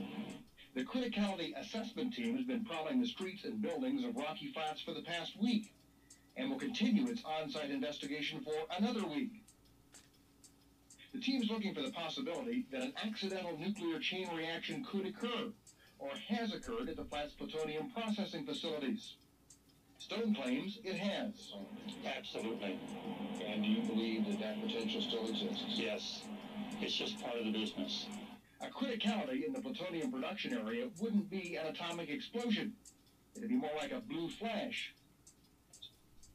And the company that runs Rocky Flats for the government says Rockwell International categorically denies allegations of intentional dumping and cover up at the weapons plant. This afternoon at Rocky Flats, Rockwell chairman Don Beal blasted the campaign against his company and Rocky Flats. In Poor little victims. much of what has been reported in the media has been just plain unfair, inaccurate, or incomplete. Don B E A L is the guy's name. Don. Probably something up with him, right? Don B E L is the person you're looking for. That is the victim in this thing. What a sad story this Don person is going to tell us. They're so picked on. Okay, what was his name again? Don. Okay, let's go back to Don here. Okay, Don. I was going to look up his wife, but I'll look her up later. Um, Wrong clip. Let me see here. Where was I? Okay, here we are. Found my way back. Let me repeat emphatically we are not aware of any evidence that any Rockwell employee has intentionally violated the law at Rocky Flats.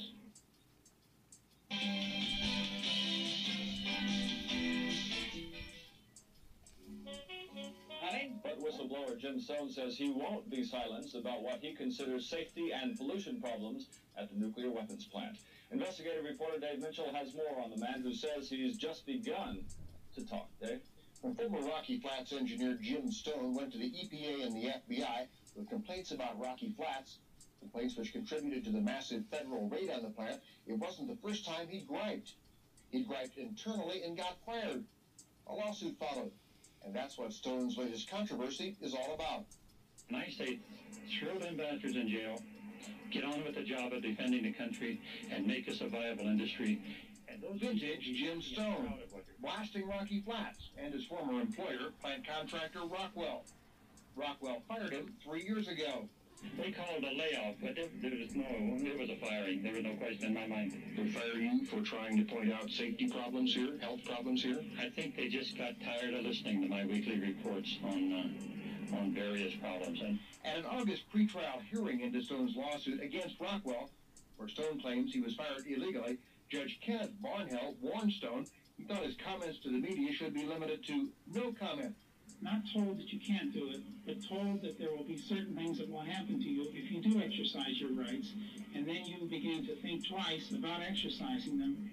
Judge Barnhill said he was worried Stone's statements would make it difficult for Rockwell to get a fair trial. But Stone's lawyer says Stone won't shut up. It's a matter of conscience and patriotism for Mr. Stone. Mr. Stone wants a safe and effective nuclear industry. His position is not shut down the plants no matter what. His position is to make them work right and safely. Stone and, his attorney say while, there, say while there has been a tremendous amount of publicity about Rocky Flats, which might make it tough for Rockwell to get an impartial jury trial, Stone didn't have anything to do with a lot of that negative coverage. And of course, what he's referring to there is the raid by the FBI and the EPA. Stone spoke after that, not before that. His point is that while he has made comments, certainly comments which have had an impact, most of the negative publicity has come from the feds, not from him. Well, would you characterize Mr. Stone? Okay, hang on one second here. I gotta go take care of something. I'll be right back. Life happens, life happens, life happens. Okay, wait a second. If I don't disconnect myself, it'll be a bonus.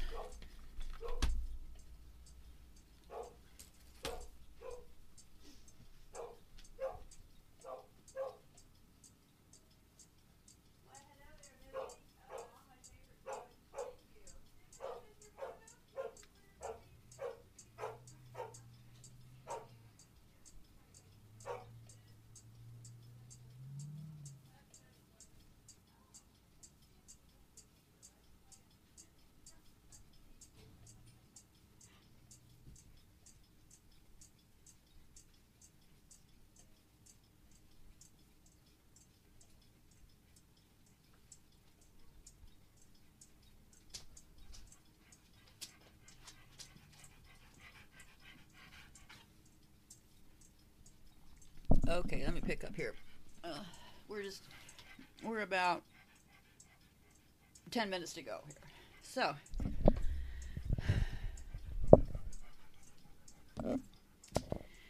I have to plod along to make sure I don't disconnect anything.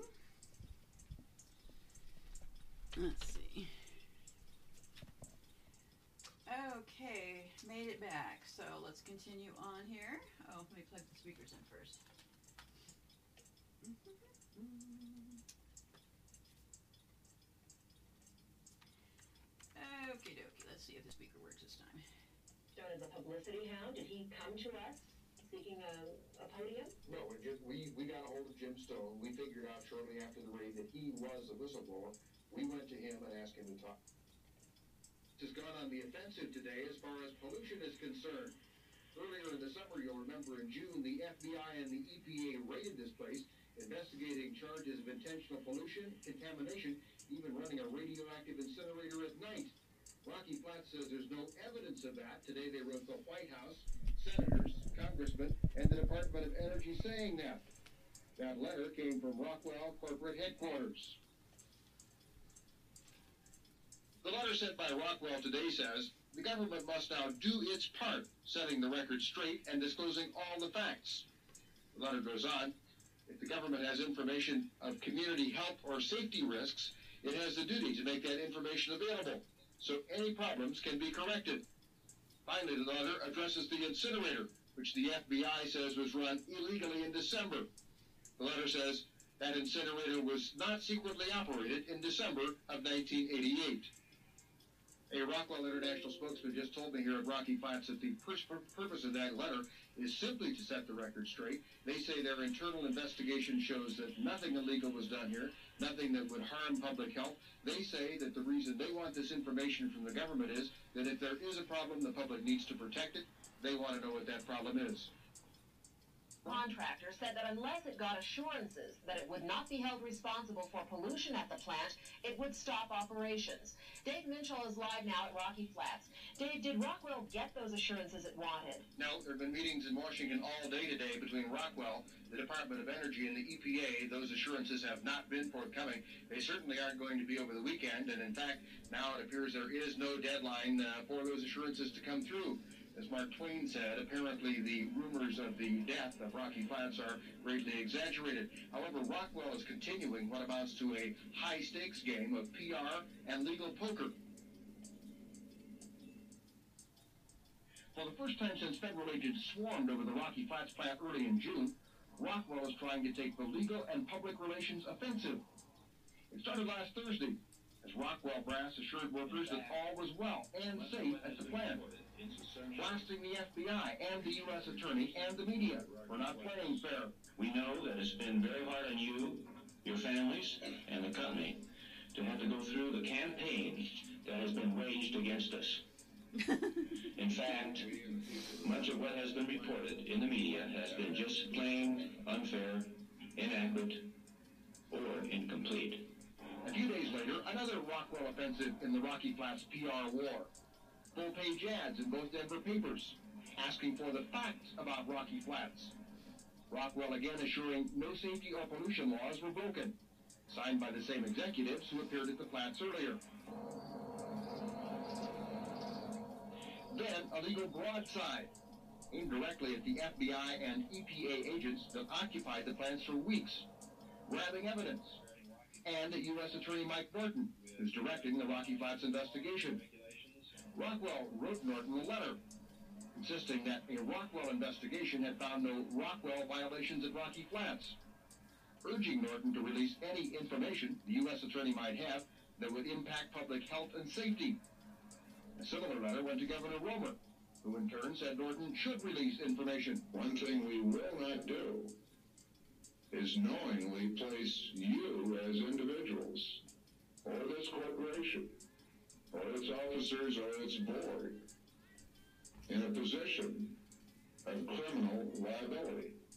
One source familiar with the criminal investigation calls Rockwell's moves a well-designed ploy to get the government to tip its legal hand.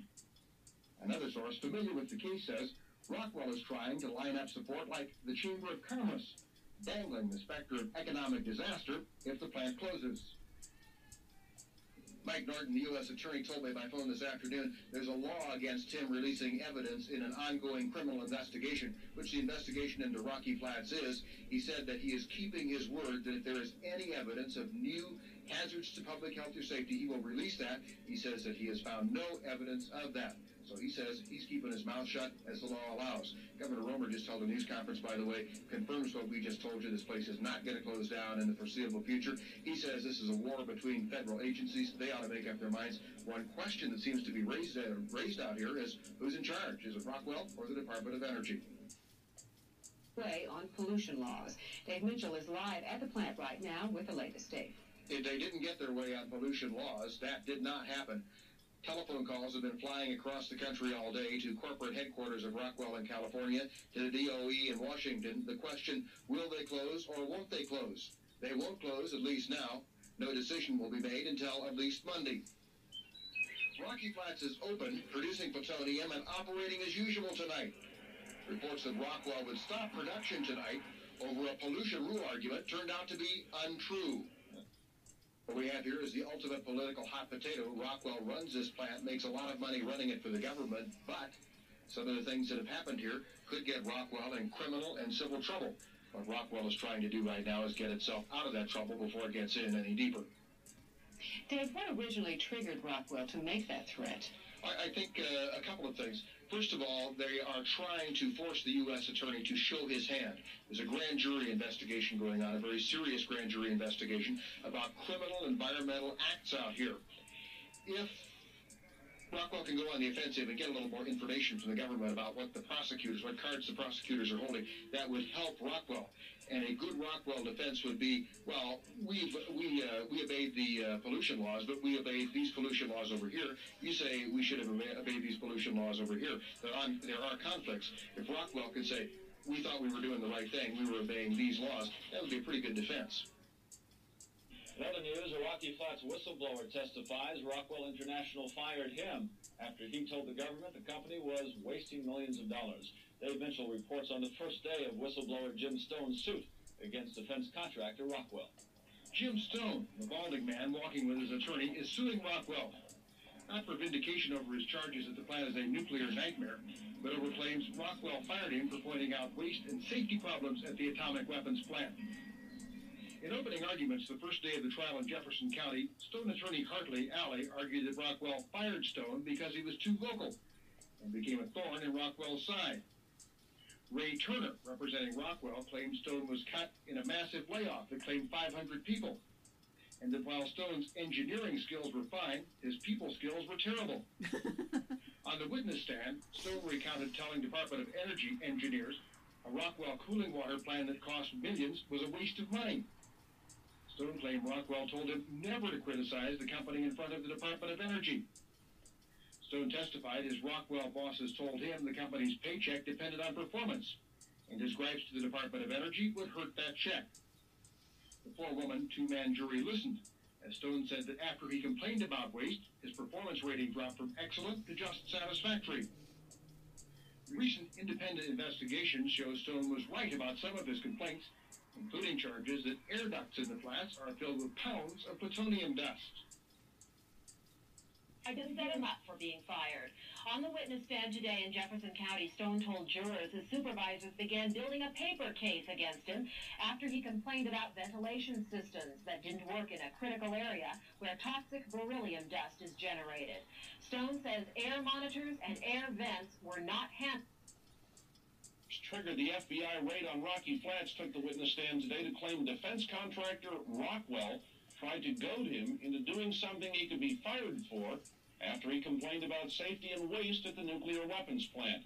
Former Rockwell engineer Jim Stone, testifying in his wrongful firing lawsuit against Rockwell, told the jury that after he complained to the Department of Energy, Rockwell began to play bureaucratic games with him. Stone said to harass him, Rockwell moved his office three times in two months, finally putting his desk at Barnhill ruled that under the terms of his contract, Rockwell legally fired Stone.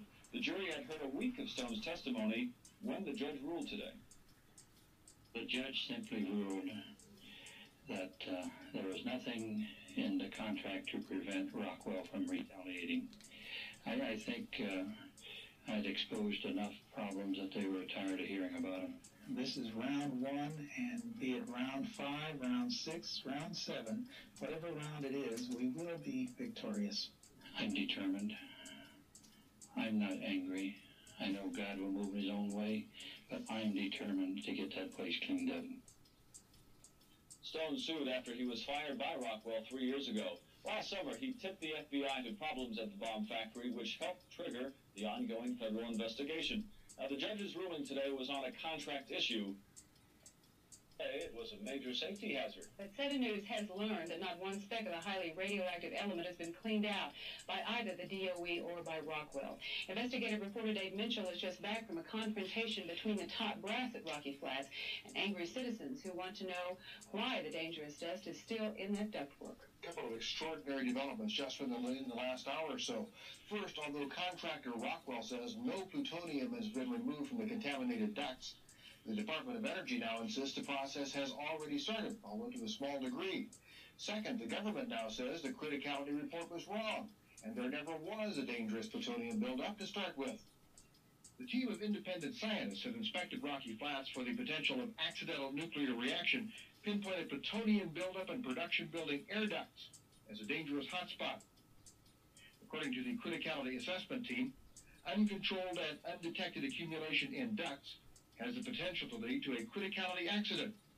In other words, an accidental chain reaction. Public hearing, and they are. The official citizen Rocky Flats Monitoring Agency demanded to know why more plutonium hasn't been removed. It's been two months since the criticality report came out. They've removed one piece of ducting. The analysis says that there is not a danger The criticality team found plutonium in ducts and pipes all over the flats. Worst in the ducts of building 771, the plutonium recovery building. Safety inspectors found more than 11 pounds of plutonium there. But the government now says there never was a problem because contractor Rockwell rechecked the ducts and found much less plutonium than the criticality team. With more accurate analysis, that there cannot be a criticality occurring with that quantity of plutonium. Why are you taking Rockwell's word over the criticality teams? Well, the criticality team, team again did a very quick analysis. To leave that much plutonium in the ductwork and not take it out sounds like there's a lot of plutonium that's left. The biggest change tonight, the government said they'd go along with the criticality report, which said there was a problem, 11 pounds of plutonium in that duct. The government now says its contractor has looked, and there is like a hundred times less in the most contaminated section than the criticality people thought. Uh, I think this is going to raise a controversy. Now we have the contractor's word being taken over the word of the independent scientists. We're up in the air again. Who's right? Heightened procedures Does not have a handle on the safety problems at the plant, and the time is running out. Congressman Skaggs says there are reports of too many uncorrected safety problems at Rocky Flats.